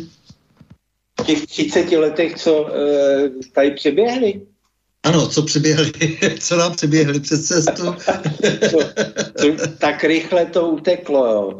No, no já... je to hodně už, jako to. Prosím? Je to hodně, no, prostě je to hodně. No, je to, uteklo to strašně, zestáli jsme, jak já vždycky říkám, uteklo to a nejhorší je, že jsme u toho zestáli. Samozřejmě, že tam jsou e, věci, u kterých bych se e, mohl pozastavit a vyprávět si o tom, ale e, jako nebylo to zas tak, co by vybočovalo z nějakého toho celosvětového trendu. To bylo naplánovaný standardy, ty to víš moc dobře. A to, co tady se, probě, to, co se tady událo v té naší republice, tak bylo v mezích zákona. Jo? No, bez zákona úplně taky ne, protože se zhaslo a e, zákon jsme nepotřebovali. To znamená, víš, jako ono, tyhle ty věci se vždycky nevymstějí. E, to, co se vlastně, já jsem si to užil e, a měl jsem to plný kecky, eh, když eh, mi padaly z toho faxu tehdy, eh, té první půlce 90. let, mi padaly tam ty strašlivé zvěsti, co se kde děje a tak jako, a já jsem pořád křičel na toho ministra vnitra a, a kde jsou ta pravidla a tak dále. Dozvídal, dozvídal jsem se, že mm, jako žádná nepsaná třeba nejsou, nebo takovýhle jsem se dozvídal bláboli, že jo, protože ten Honza Ruml samozřejmě není žádný intelektuální gigant. Jako. A, a, takže jsem furt poslouchal tyhle ty nesmysly. Já říkal, tak co se vlastně děje? Když tady není nic v pořádku. Když jako jste porušili úplně všechno, No a e, samozřejmě pak jsem rychle skončil, že jo, po těch všech, nejenom po tomhle tom, ale po spoustě různých událostí, kdy jsem si dovolil upozornit na, na e, Václava Havla a jeho privatizaci, eh, nebo jeho vlastně restituci Lucerny a spol a tak dále, pak se to odvíjelo dál, že jo, to jsou ty slavní solí potom řeči toho špačka někde na hradě a tak dále. Takže to, to, to jsem jako byl ten, ten, ten hlavní vidík, že jako já říkám, jako, jako to přece ale nemůže takhle být, jo, prostě. No, takže pak se teda musel tím pádem skončit, což je logické, e, na tom není nic nenormálního, že jo, prostě hold jako systém vyvrhl a vyvracel. Eh, no ale nicméně pojďme zpátky, prostě jako to znamená, že eh, od samého počátku, když ty lidi takhle začnou a jak říkáš, prostě jako bez, ne, bez jejich zákona to nebylo. Eh, jo, to, to, to, to no ne, prostě... mezi, pardon, že ti skáču do řeči, já říkám mezi zákona, který oni si vymysleli. No to jo, ty globalisti to... prostě jsou přesvědčení, prostě, že oni jako vlastně určují prostě běh světa a my všichni a to je ostatní... Dneška, to je dneška, že jo? No, to no teď je to úplně masivní, o tom se ještě můžeme teď chvilku povídat potom, jako jo, to je naprosto, tady je rozrušeno už úplně všechno, ústavní pořádky, nejenom naší země, všech zemí, jo, ale hele, jsi člověk zkušený, díváš se na nás svět z různých úhlů, protože si v různých zemí trávil svůj pracovní život, rozdíl si se v nich, u nich díval se od nich k nám a nakonec si pozoroval vlastní zemi, její rozvoj, nerozvoj, upřímně řečeno, co si budeme říkat, jako, tak jak to na, te, na tebe celé působí, to, co jsme spáchali tady sami se sebou, protože já nechci v tomhle tom jenom ten, slyšet jenom ten oportunistický náhled, že v celém světě to tak bylo, no ale přesto jsme se mohli zachovat jinak. Když u toho někdo byl, tak je odpovědný. A já nemůžu prostě říkat jako, jako jo, výborně, no tak seš chytrý, seš fajn, jako, ale seš ten vyník, už se nevracej na místo činu. Není dobré, aby si eh, vešel do stejné řeky, už, jako, už toho bylo dost. Souhlas. Takže jak já na to eh, pohlížím, pohlížím na to tak, Stando, že čím e, jsem starší, nevím, jak dlouho ještě tady na tomto světě budu, tak mám pocit eh, to, že se za češtví začínám pomalu stydět. Fakt. Jo? Ah, já vím, no. Jenomže právě proto musíme něco pro to udělat, aby jsme se nemuseli stydět. Musíme ano, a o, to, o tom jsme mluvili, volby musíme to nesměněj, e, změní to jedině ulice. Ať, ty lidi, tam, ať ty lidi tam přijdou a pět dní jsou na generální stávce a tahle ta Havěť Fialová, eh, Rakušanovo gestapo, ať to skončí a, a, a za pět dní generální stávky budou muset odejít. Já bych byl rád, aby jsme se dostali přes to, že ekonomové nám říkají, že se máme nejlépe za celou svou historii. Vlastně není právě ona klíčová a cenzory vyhledávaná dezinformace právě tato? My přece žijeme stále intenzivně na úkor našich potomků a ano. K šťastnému životu taky patří radost, dobré vztahy mezi lidmi a taky a zejména spokojené rodiny a ne to sobecké a nekřesťanské vydírání a ponižování jiných. No tak já se jako jenom tam, víš, jako jenom tak jako nadhozu. A ty to říkáš vlastně, ty teď říkáš ano, pojďme prostě do spoury. Jako tady přece nic jiného než spoura už není možné. Ne, prostě, ne, jako... Nic jiného nám nepomůže, protože historie dobře, volby nic nezměněj, tahle pakáž, ta si ta udělá korespondenční volbu, e, to, že tam někde ve volební místnosti sedí 20 lidí a říkají, že já jsem SPD a já jsem tohle a tadyhle, to, to my vůbec nevíme. Dělají si to, jak chtějí, pak přijdou s tím, e, že takovýhle je výsledek. A teď, jestli udělají tu korespondenční volbu, tak máme smůlu jedině ulice. Generální stávka a já jdu do toho. Výborně. A to se mi právě líbí, protože když jsme spolu naposledy mluvili, tak jsi si říkal, já už mlčet nebudu. Ano. A mě to je Ale tak tady, strašně... Tady, tady moje mladá paní tady sedí, e, tam kouká do toho, do e, počítače a tam mi dokonce asi před dvěma měsíci říkala, ty jsi Putinovec. Já nejsem Putinovec. Jo? Já si akorát dokážu e, z několika materiálů přečíst od Číny, od e, Indie, od e, Jordánska, od Sýrie, x článků, přeložit si je a z toho si vybrat to zásadní. Ale zás, teď v poslední době nepouštím ČT, Primu, nic z české. Když se podívám na iDnes, na novinky, to je hnus jenom, když vidíš ten headline, co tam píšou. Jo, to je hnus. Z toho se mi opravdu zvedá žaludek. Takže já si dokážu přečíst v několika jazycích e, zprávy ze světa a z toho si to vytřídit. To, co píšou tady, to je hnus.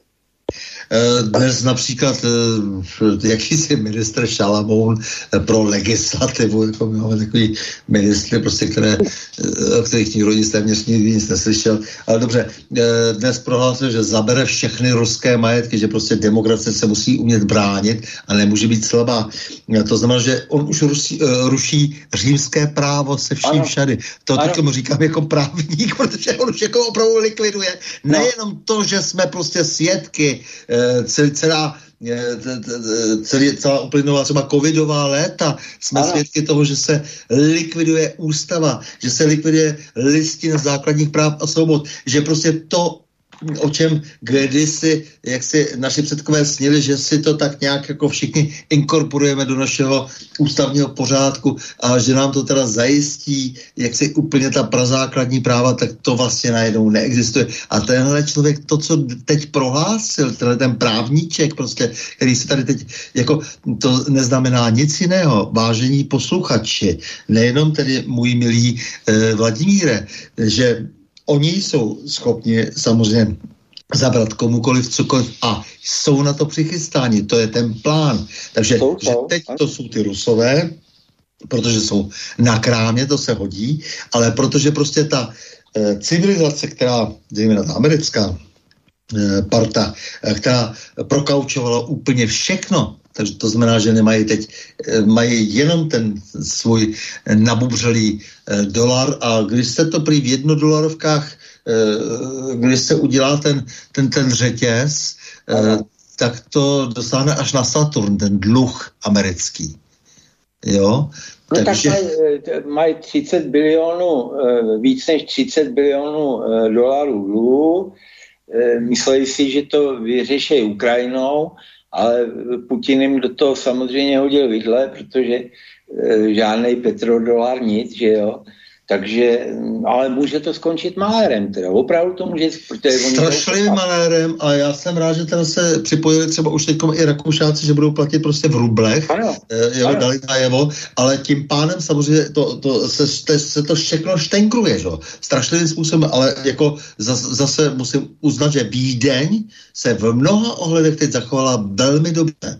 Je K tomu to se ještě ano. ke střední Evropě určitě ještě dostanu, protože střední Evropa je něco, co mě fascinuje, jako já ji považuji prostě pořád jako za základ e, toho e, civilizačního usilování, dejme tomu, tomu, čemu se říká toho západního světa, ale já říkám střední Evropa, je to je ten stabilizátor, e, ty anglosasové to velmi obtížně snášejí, ale nedá se nic dělat, vážení přátelé, prostě je to tak.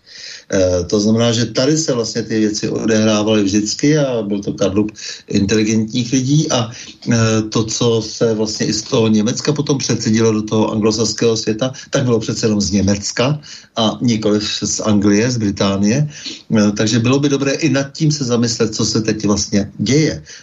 Takže to je to jenom taková malinká, malinká výseč jako z toho všeho Určitě, no, potřebovali bychom, aby se to zlomilo v té Francii, jo, aby Macron to prohrál, tak to by byla demontáž Evropské unie a to je jediná cesta k tomu, aby eh, se to sklidnilo všechno. Jaký bude mít vlastně dopad současný geopolitický zápas o tu nadvládu nad světem, ta snaha o to vytvoření otrokářského systému v podstatě, protože to nic jiného není, ze kterého se nikdo nevyváže, snaha o zbavení člověka zbytků vnější svobody. Mají ty nafoukaní globalizátoři šanci? No tak e, samozřejmě si myslí, že mají šanci, dělají proto všechno možný a zatím se jim to daří teda. Zatím se jim to daří, mm-hmm. počínaje covidem, počínaje e, tou Ukrajinou, že jo, protože co si budeme říkat, tak e, to dělají globalita, e, globální e, mocnáři, ty nemají zájem na tom, aby na Ukrajině se nebojovalo. Ty naopak mají eh, zájem na, aby tam eh, lidi umírali. Jo, ano, jenom ty Ukrajinci to nevědí, že, že prostě oni mají zájem na jejich smrti. Ano. No, ale hele, když to, Stando, když to vidíš, ty, já teda musím říct, že e, s lidma, se kterými se stýkám e, a mezi ně počít, počítám i tebe, byť se známe krátce, tak máme podobné názory.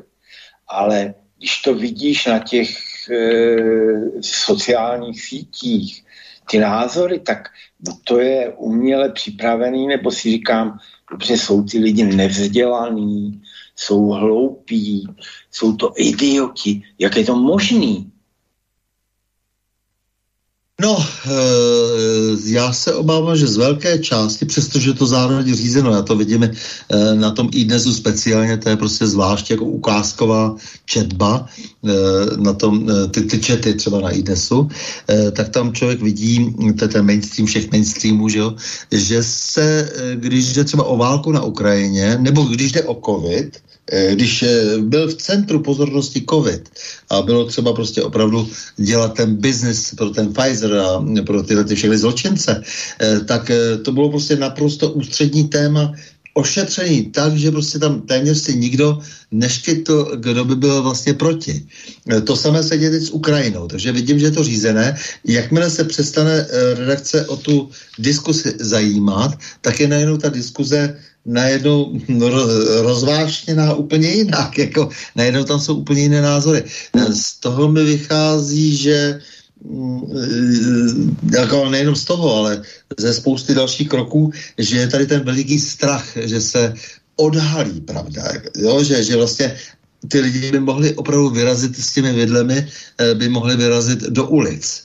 Eh, protože mm, to není jenom eh, tenhle případ, že jo, prostě jako, ale to je celá řada té energetice a tak dále, věcí, které, které najednou ty lidi sužují a oni musí najednou připravovat cenzurní zákon, Michala Klímu vyjmenovat vrchním koniášem, ano. což nemá od roku 89 obdoby tady, jo.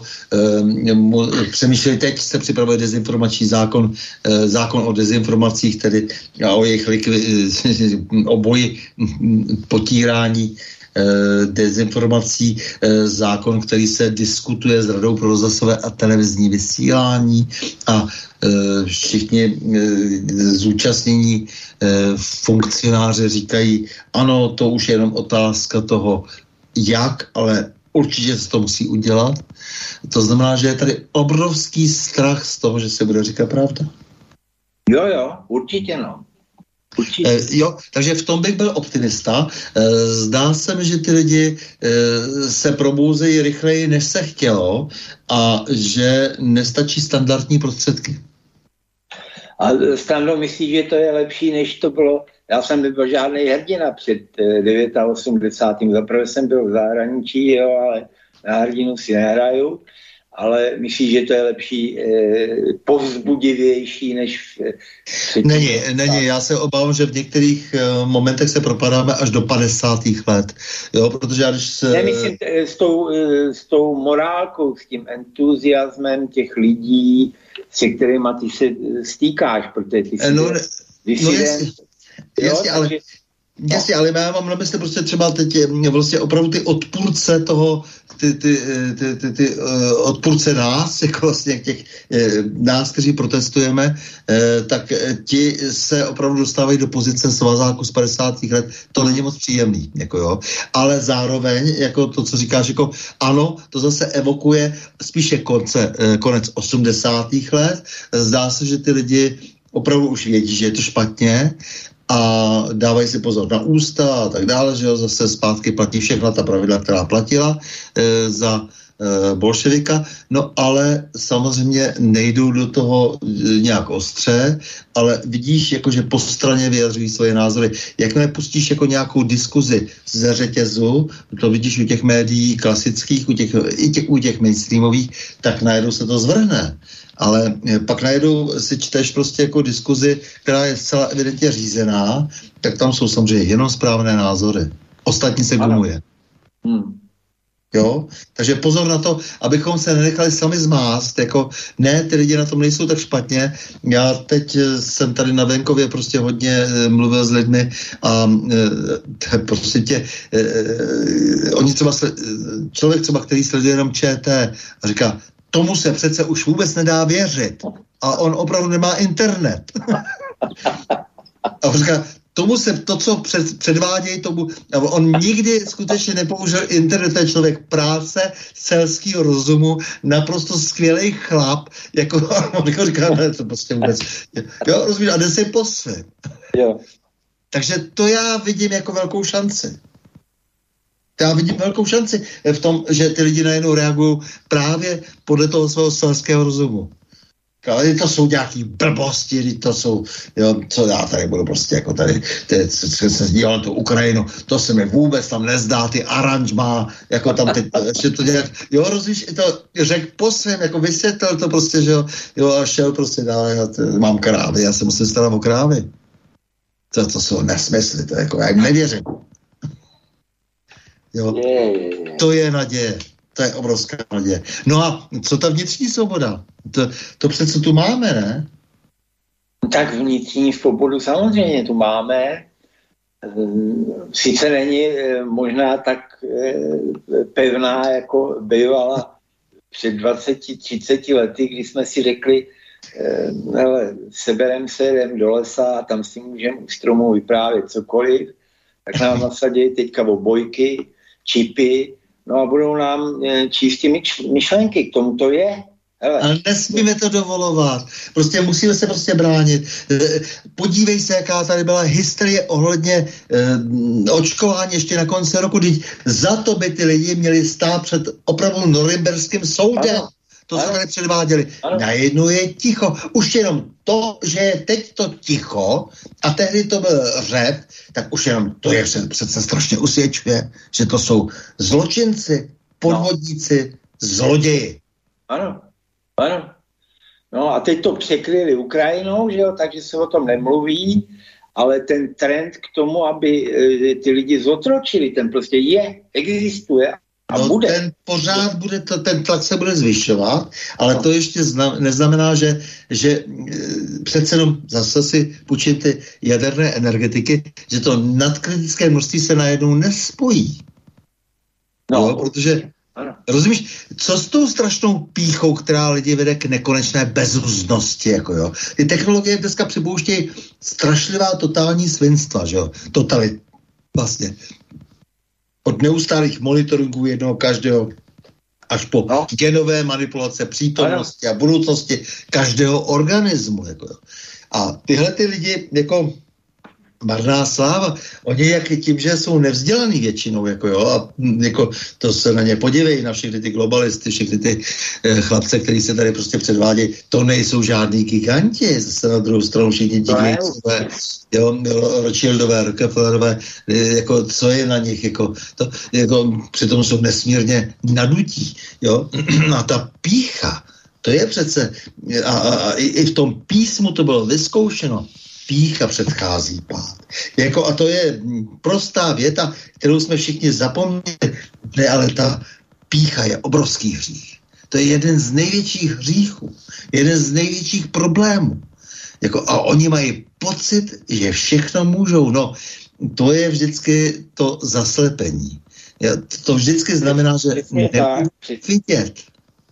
Přesně tak a e, když si to vezmeš, tak teďka říkají, no eh, minulý rok byly nějaký velký zakázky na ekologické věci a takový a teď to vymizelo a lidi, hlavně bohatý, teda chtějí kupovat e, protiatomový bunkry. Prosím tě, ty si koupíš, ať máš, kolik máš peněz, protiatomový bunkr? Teď z toho bunkru musíš v jednou vylíst jestli vylezeš za tři měsíce, za čtyři měsíce, za rok, tak dokážou si ty lidi spočítat, kolik je poločas rozpadu toho uranu nebo plutonia. Že jsou nevzdělaní. No, jsou nevzdělaní. Ta, ta civilizace Přesně zničila tak. vzdělání. To, co ten Řím chtěl, a pak se na to rozpad, protože ztratil tu touhu potom vzdělání, ztratil tu touhu potom se učit i tu matematiku, ano. ztratil ano. vlastně tu možnost vlastně si vydržet svoji vlastní infrastrukturu v tom čtvrtém, pátém, šestém století. A potom se divil, nebo divil, no ty, co zbyli, eh, tak zaplať palmu za ty mnichy, co přepsali prostě všechny ty úžasné učenosti eh, z toho eh, starého Říma a z toho starého Řecka, tak eh, pak už nezbylo nic a zbyla ta města, která měla pár set obyvatel, když to byla des, desetitisícová města, deset procent z těch obyvatel zůstal z toho eh, obrovského eh, projektu, tehdy toho světového pořádku, eh, tehdy toho světového velkého Pax Romana. Jo? Jak říkáš, Dneska... nevzdělanost, hrůza, nevzdělanost, opravdu nevzdělanost, primitivnost. Takže ani vlastně tam nebyla ta technická, po který ty si původně netoužil a zaplať pámu, že ji máš, ani, ani nebyla ta technická znalost, protože já za, eh, já za vzdělanost považuji trošku něco jiného, jiného než většinou lidé, že, kteří mají pocit, že to je to razítko na tom diplomu, ano. tak vzdělanost je opravdu to, co nabídeš do určitého věku se zkušeností, eh, protože se neustále vzděláváš a rozumíš společnosti zejména. To je velmi důležité, to znamená všechny obory, které se týkají rozumění společnosti. Takže najednou, jak si jako do nich pronikáš. Jako, to, je, to je skutečná vzdělanost. Souhlasím s tebou, protože já jsem tady své paní když si říkal, ta nemá vysokoškolský vzdělání a říkal jsem jim, říkal jsem jí, v tom to nespočívá, podívej se tady do knihovny, když to všechno přečteš, tak budeš mít větší znalosti, než ti dá diplom z vysoké školy. A mám těch, doufám, že jednou se k mně přijdeš podívat, mám těch knih tady e, dobře 4 tisíce velmi rád. A samozřejmě záleží ještě na tom, když, se, když ty knihy přečteš, eh, jak se s tím věděním z těch knih zachází, to znamená, tam je ještě potom ten proces toho myšlení a ano. to se dnes úplně vygumovalo z těch škol. Ano.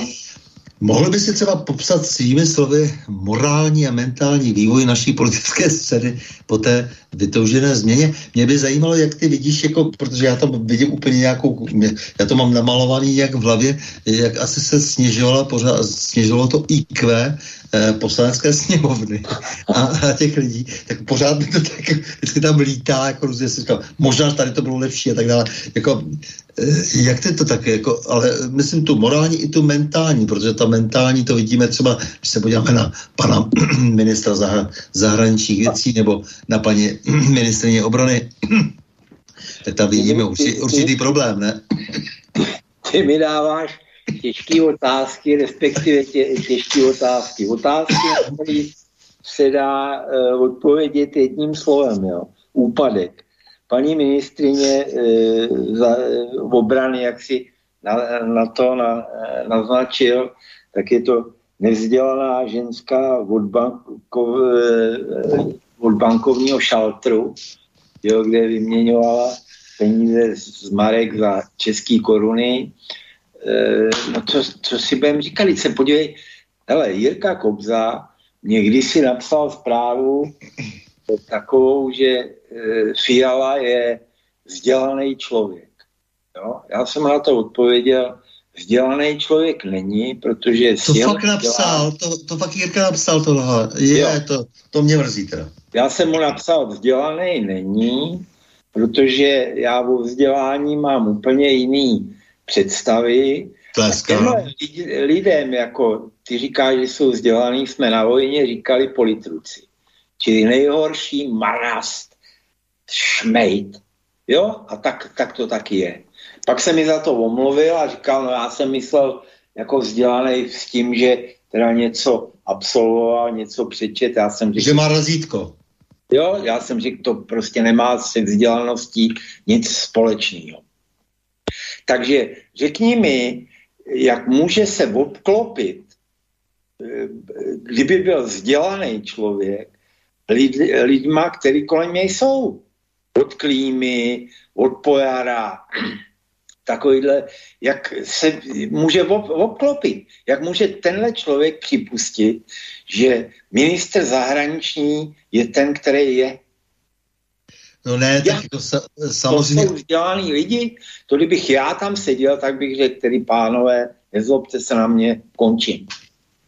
To skončí ještě, eh, to, tady samozřejmě ještě, já jsem si ptal na tu mentalitu a tak jako, ale nicméně on ještě tam jsou morálně volní vlastnosti, že? jako no.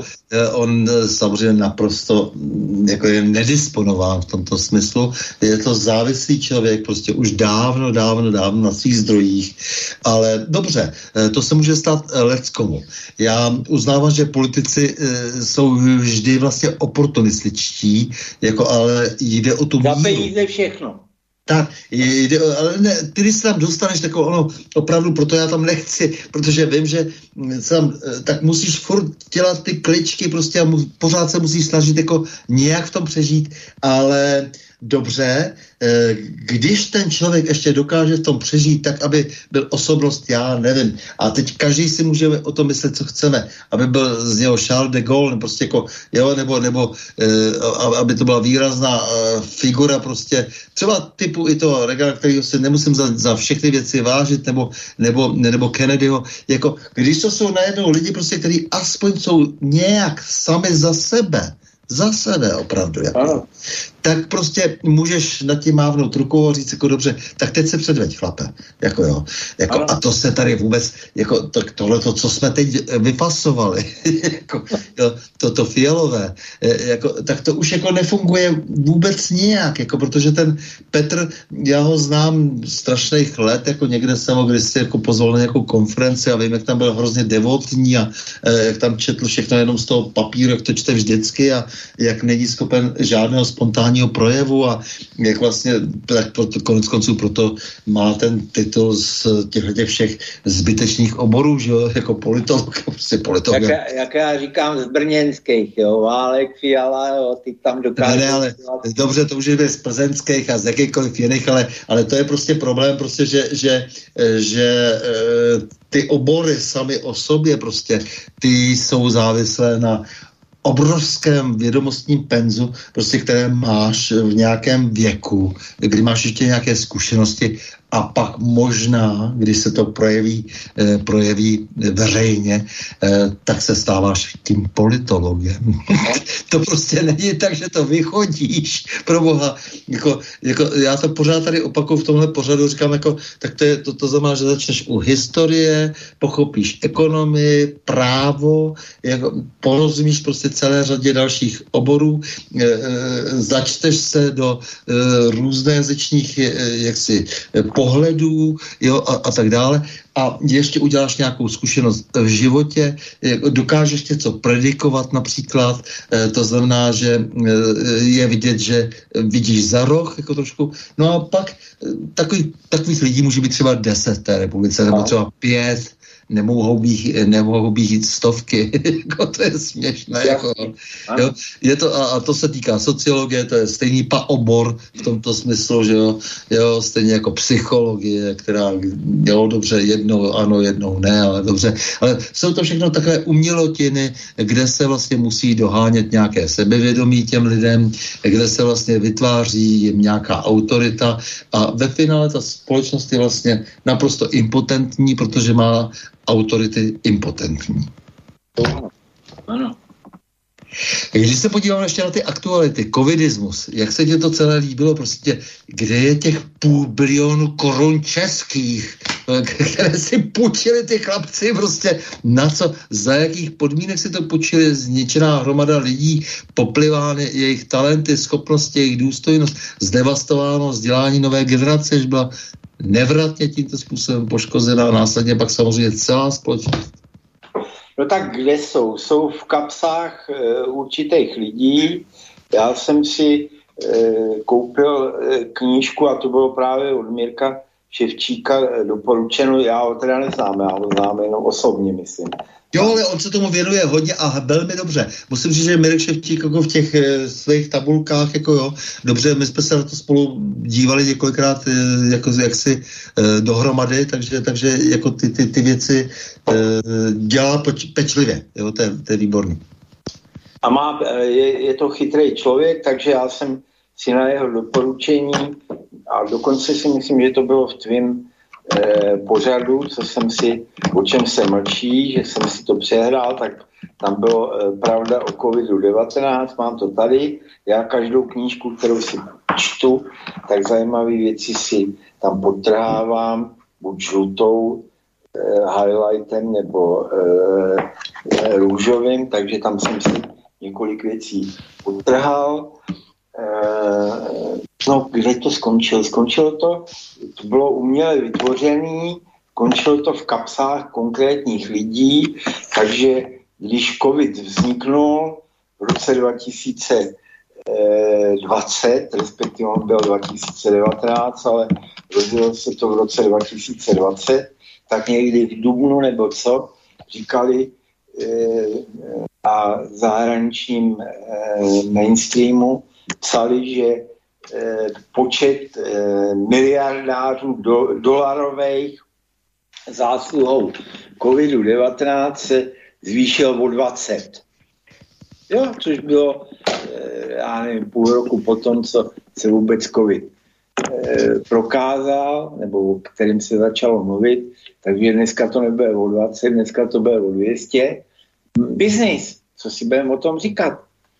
Mám rád a tady mám, jsem si koupil knížku eh, od toho eh, Kennedyho, eh, Roberta, v angličtině, zatím jsem si k tomu ještě nedostal, který je velkým bojovníkem proti covidismu. Těším se, že se v letních měsících do toho začtu, takže je to jenom o biznisu. Jenom o biznisu. Tak, já musím promítnout, eh, promítnout do toho našeho povídání taky otázky našich přátel tady. Jak se promítají vlastně zrádné postoje českých politiků do mezinárodního biznesu ČR a nakolik ještě další zrůdnost vlastních politiků česká ekonomika snese. Pro Škodu auto ztráta 350 tisíc, eh, v Číně a 120 tisíc v RF osobních automobilů a 20 tisíc Bělorusko asi USA plus EU nenahradí, jaké exportní možnosti se nám nabízí nyní, pokud vůbec ještě nějaké existují při absenci českých bank a nekompetentních politických reprezentantů ČR, extrémně až nevzdělaných obchodních radů a tak dále. Lze tu zkázu způsobenou politiky ČR ještě vůbec napravit a kontakty obnovit? Ptá se inženýr Jaroslav Novák. E, stručně řečeno, nedá se s tím nic dělat a myslím si, že tady je politika ČR a SR téměř e, stoprocentně shodná a čím více se budeme angažovat v podobném trendu, tak jak se e, pohybujeme, tak jak směřujeme, tak exportní politika bude čím dál tím slabší. Nikdo o nás nebude mít zájem. Nevím, čím bychom svět překvapili. Nevím, jestli budeme vyvážet T-55 tanky na Ukrajinu, asi jo, zadarmo, ale co bychom dále mohli dělat, nevím. Nevím. Skandál. E, tak a teď eh, dobrý večer. Vypadá to, že globalismus vyřadil kdysi slavný český, respektive československý export investičních celků definitivně ze hry. Nemá asi valnou cenu plakat nad osudem, jehož jsme si sami strujci. Eh, mám za sebou také celoživotní zkušenost ze zahraničního obchodu a obnovit zejména obchodní a osobní vztahy a vstoupit znovu do téže řeky je úkol pro celou generaci. Tomu nepomáhá ani bezzubý pokus o takzvanou ekonomickou diplomaci. Suverénní zahraniční obchod totiž předpokládá hlavně konkurenceschopný produkt a financování. Posledních 30 let znamenalo ztrátu obého teoretikové ekonomických věd, předpovídají jako logickou etapu po vyčerpání energie globalismu, etapu regionalismu. E, vidíte v této etapě, pokud nastane nějakou budoucnost pro nás, nebo už jsme na dobro odsouzeni, včetně někdejší výhody zlatých českých ručiček k poníženým subdodávkám a skladovému hospodářství. Děkuji, inženýr Jaroslav Bažant. Um, podepisuju Eh, budoucnost nevidím eh, v tom, kdy jsme byli opravdu eh, velmocí ve vývozu investičních celků skončila, teď už budeme jenom příživníci, že přihodíme tuhle jabko, tuhle hrušku, ale investiční celek už nemáme na to, aby jsme vyvezli. Nemáme. To, tady, to se západu podařilo tady zlikvidovat. Jo? Hmm. Takže nemáš ani nějaký recept, jak bychom to se pokusili nějak obnovit? No recept eh, bych měl, ale to bychom museli ty globalizátory tady odsaď vypráskat. No, to, to, je, to, to, to zní jako rajská hudba samozřejmě. To je otázka té ulice, no, o které mluvíme. Mm-hmm. Jo? Takže taky to... vidíš jenom, jenom tu ulici? Jako, ano, já vidím, já vidím, opravdu já vidím jenom ulici. Ano. Jasně, rozum, no jasně. E, tom jsme si strašně blízko, prostě tu ulici. E, co s tou ulicí, jak teda tu ulici vlastně dostaneme, jak ty lidi dostaneme na ulici, abychom to nějak No já si, hele, já si myslím, to nám hraje do karet, že e, začíná být hluboko do kapsy. Jo? A až těm lidem, jak říkají zatím 30% a pak píšou 50, 60%, začne být zima, to ještě přežijou, jo, to si koupí nějaký svrchní, teplejší, ale jakmile nebudou mít co žrát z odpuštění, tak se potkáme na ulici. Hmm. No. A dobře, no takže pojďme na to, prostě pojďme se ještě chvilku, eh, dostáváme se na to dno, že jo, a chudneme. Dokázal bys vytvořit profil těch dvou základních krizí, jestli není aktuálně prolínají tedy krize energetické a potravinové, protože to je úplně alfa omega. Samozřejmě to s tím ale souvisí. Eh, energetická krize začala už loni před, před eh, Ukrajinou. Teďka to navázali na to, že energetická krize je vinou Putina, což není pravda, protože dneska cena ropy je levnější ještě než byla před 24. únorem. No a teď se k tomu e, přiřazuje Eh, krize potravinová a ta trošku s tím eh, Putinem souvisí, protože Ukrajina eh, nevosela, takže vývoz Ukrajina byla buď první nebo druhá velmoc ve vývozu obilovin. Rusové jsou první, no. Teď, teď jsou úplně první. A teď jsou Rusové první a teď jde o to, kam to Rusové směřují nebo budou směřovat. Pokud odstřihnou Afriku, tak je to konec. Tak nebude jenom, nebude jenom příliv imigrantů z Ukrajiny, ale bude ještě daleko uh, horší z afrických zemí, že jo? takže to spolu souvisí, ale mm, ta energetická krize nemá vůbec s válkou na Ukrajině nic společného, to je jenom prax prostý obchodní hazard. Evropská unie, miluješ ji jako, nebo jak, jak, co s ní? Evropskou unii nemám rád. Jako... Chce z ní vystoupit? Nebo co s ní? Co s ní? Jak se s ní, jak no, se ono, no, pro tu naši malou zemičku a slovenskou zemičku to není úplně tak jednoduchý.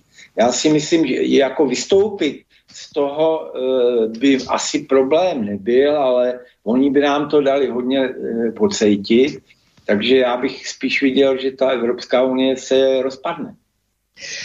Dobře, to si myslím, že se chystá v souvislosti s tou energetickou krizí, protože kdo bude platit problém a kdo ne, že a tak ano. tam se to asi ano. ukáže. Eh, V4. Střední Evropa, vůbec jako ten fenomen střední Evropy, jak ty ho pojímáš? V4 jsem vždycky měl rád, fandil jsem jim. E, dneska je problém zaprvé v Polsku, který se trošku trhalo. Mm, velmi no. Mm-hmm. To je první věc. No a druhá věc je e, pozice naší. Naše e, Pekarová tyhle ty, e, asi nemá budoucnost. No. Škoda. Ale hmm. Orbán má moje sympatie. Já myslím, že budoucnost nemá nakonec Pekarová, ale uvidíme. Třeba se to no, nakonec... tím to zničí. No třeba ne, třeba uh, přece jenom dojde k takovým posunům geopolitickým, eh, že se podaří s tou V4 pracovat, tedy já aspoň v to doufám, eh, protože ten projekt je mi taky milý. No, jasně. Ano. Takže, milý Vláďo Břízo, já děkuji moc za rozhovor, máš obrovské zkušenosti s tvrdým světem obchodu, mnohé si dokázal a nyní mluvíš o tom, jak tvoje úsilí i úsilí generací předků rozborali nezodpovědní lidé kteří necítí odpovědnost vůči ostatním a už vůbec ne k vlastnímu národu. Nemlč o tom, prosím, i nadále. Lidé valem ztrácejí historickou paměť a to, to nesmíme dovolit. Ještě jednou moc děkuji. Bylo mi ctí a potěšením, že si mi pozval do tohle pořadu. Pozdravuji e, slovenské přátele, protože opravdu Slovensko pro mě znamená hodně. A věřím tomu, že se jednou dožiju toho, že se na té ulici potkám s tebou i s těma eh, sympatizantama ze Slovenska. Díky moc. Jo? Eh. A rád, rád kdykoliv se s tebou potkám na pivě, až pojedeš z chalupy přes Jesenici, eh, cestu máš, není to velká zajížďka, takže kdykoliv velice rád, bude mi potěšení. Těším se. S vámi, milí posluchači, se také loučím a to s přáním. Mějme se rádi, buďme svobodní, zpříjmení, nevěšme hlavu. Stojíme ano. při svých bližních i národech. Nepřátel se nelekejme a na množství nehleďme. A pořadu na pravou změn, pořadu na pravou změn se uslyšíme opět za týden, pondělí 25. dubna v obvyklých 20 hodin a 30 minut. Naslyšenou a do počutia.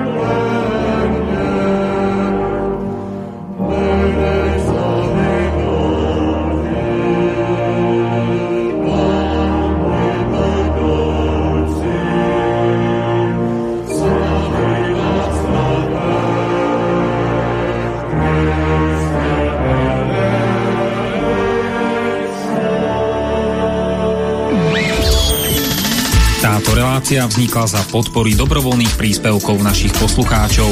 I ty sa k ním môžeš pridať. Viac informácií nájdeš na www.slobodnyvysielac.sk Ďakujeme.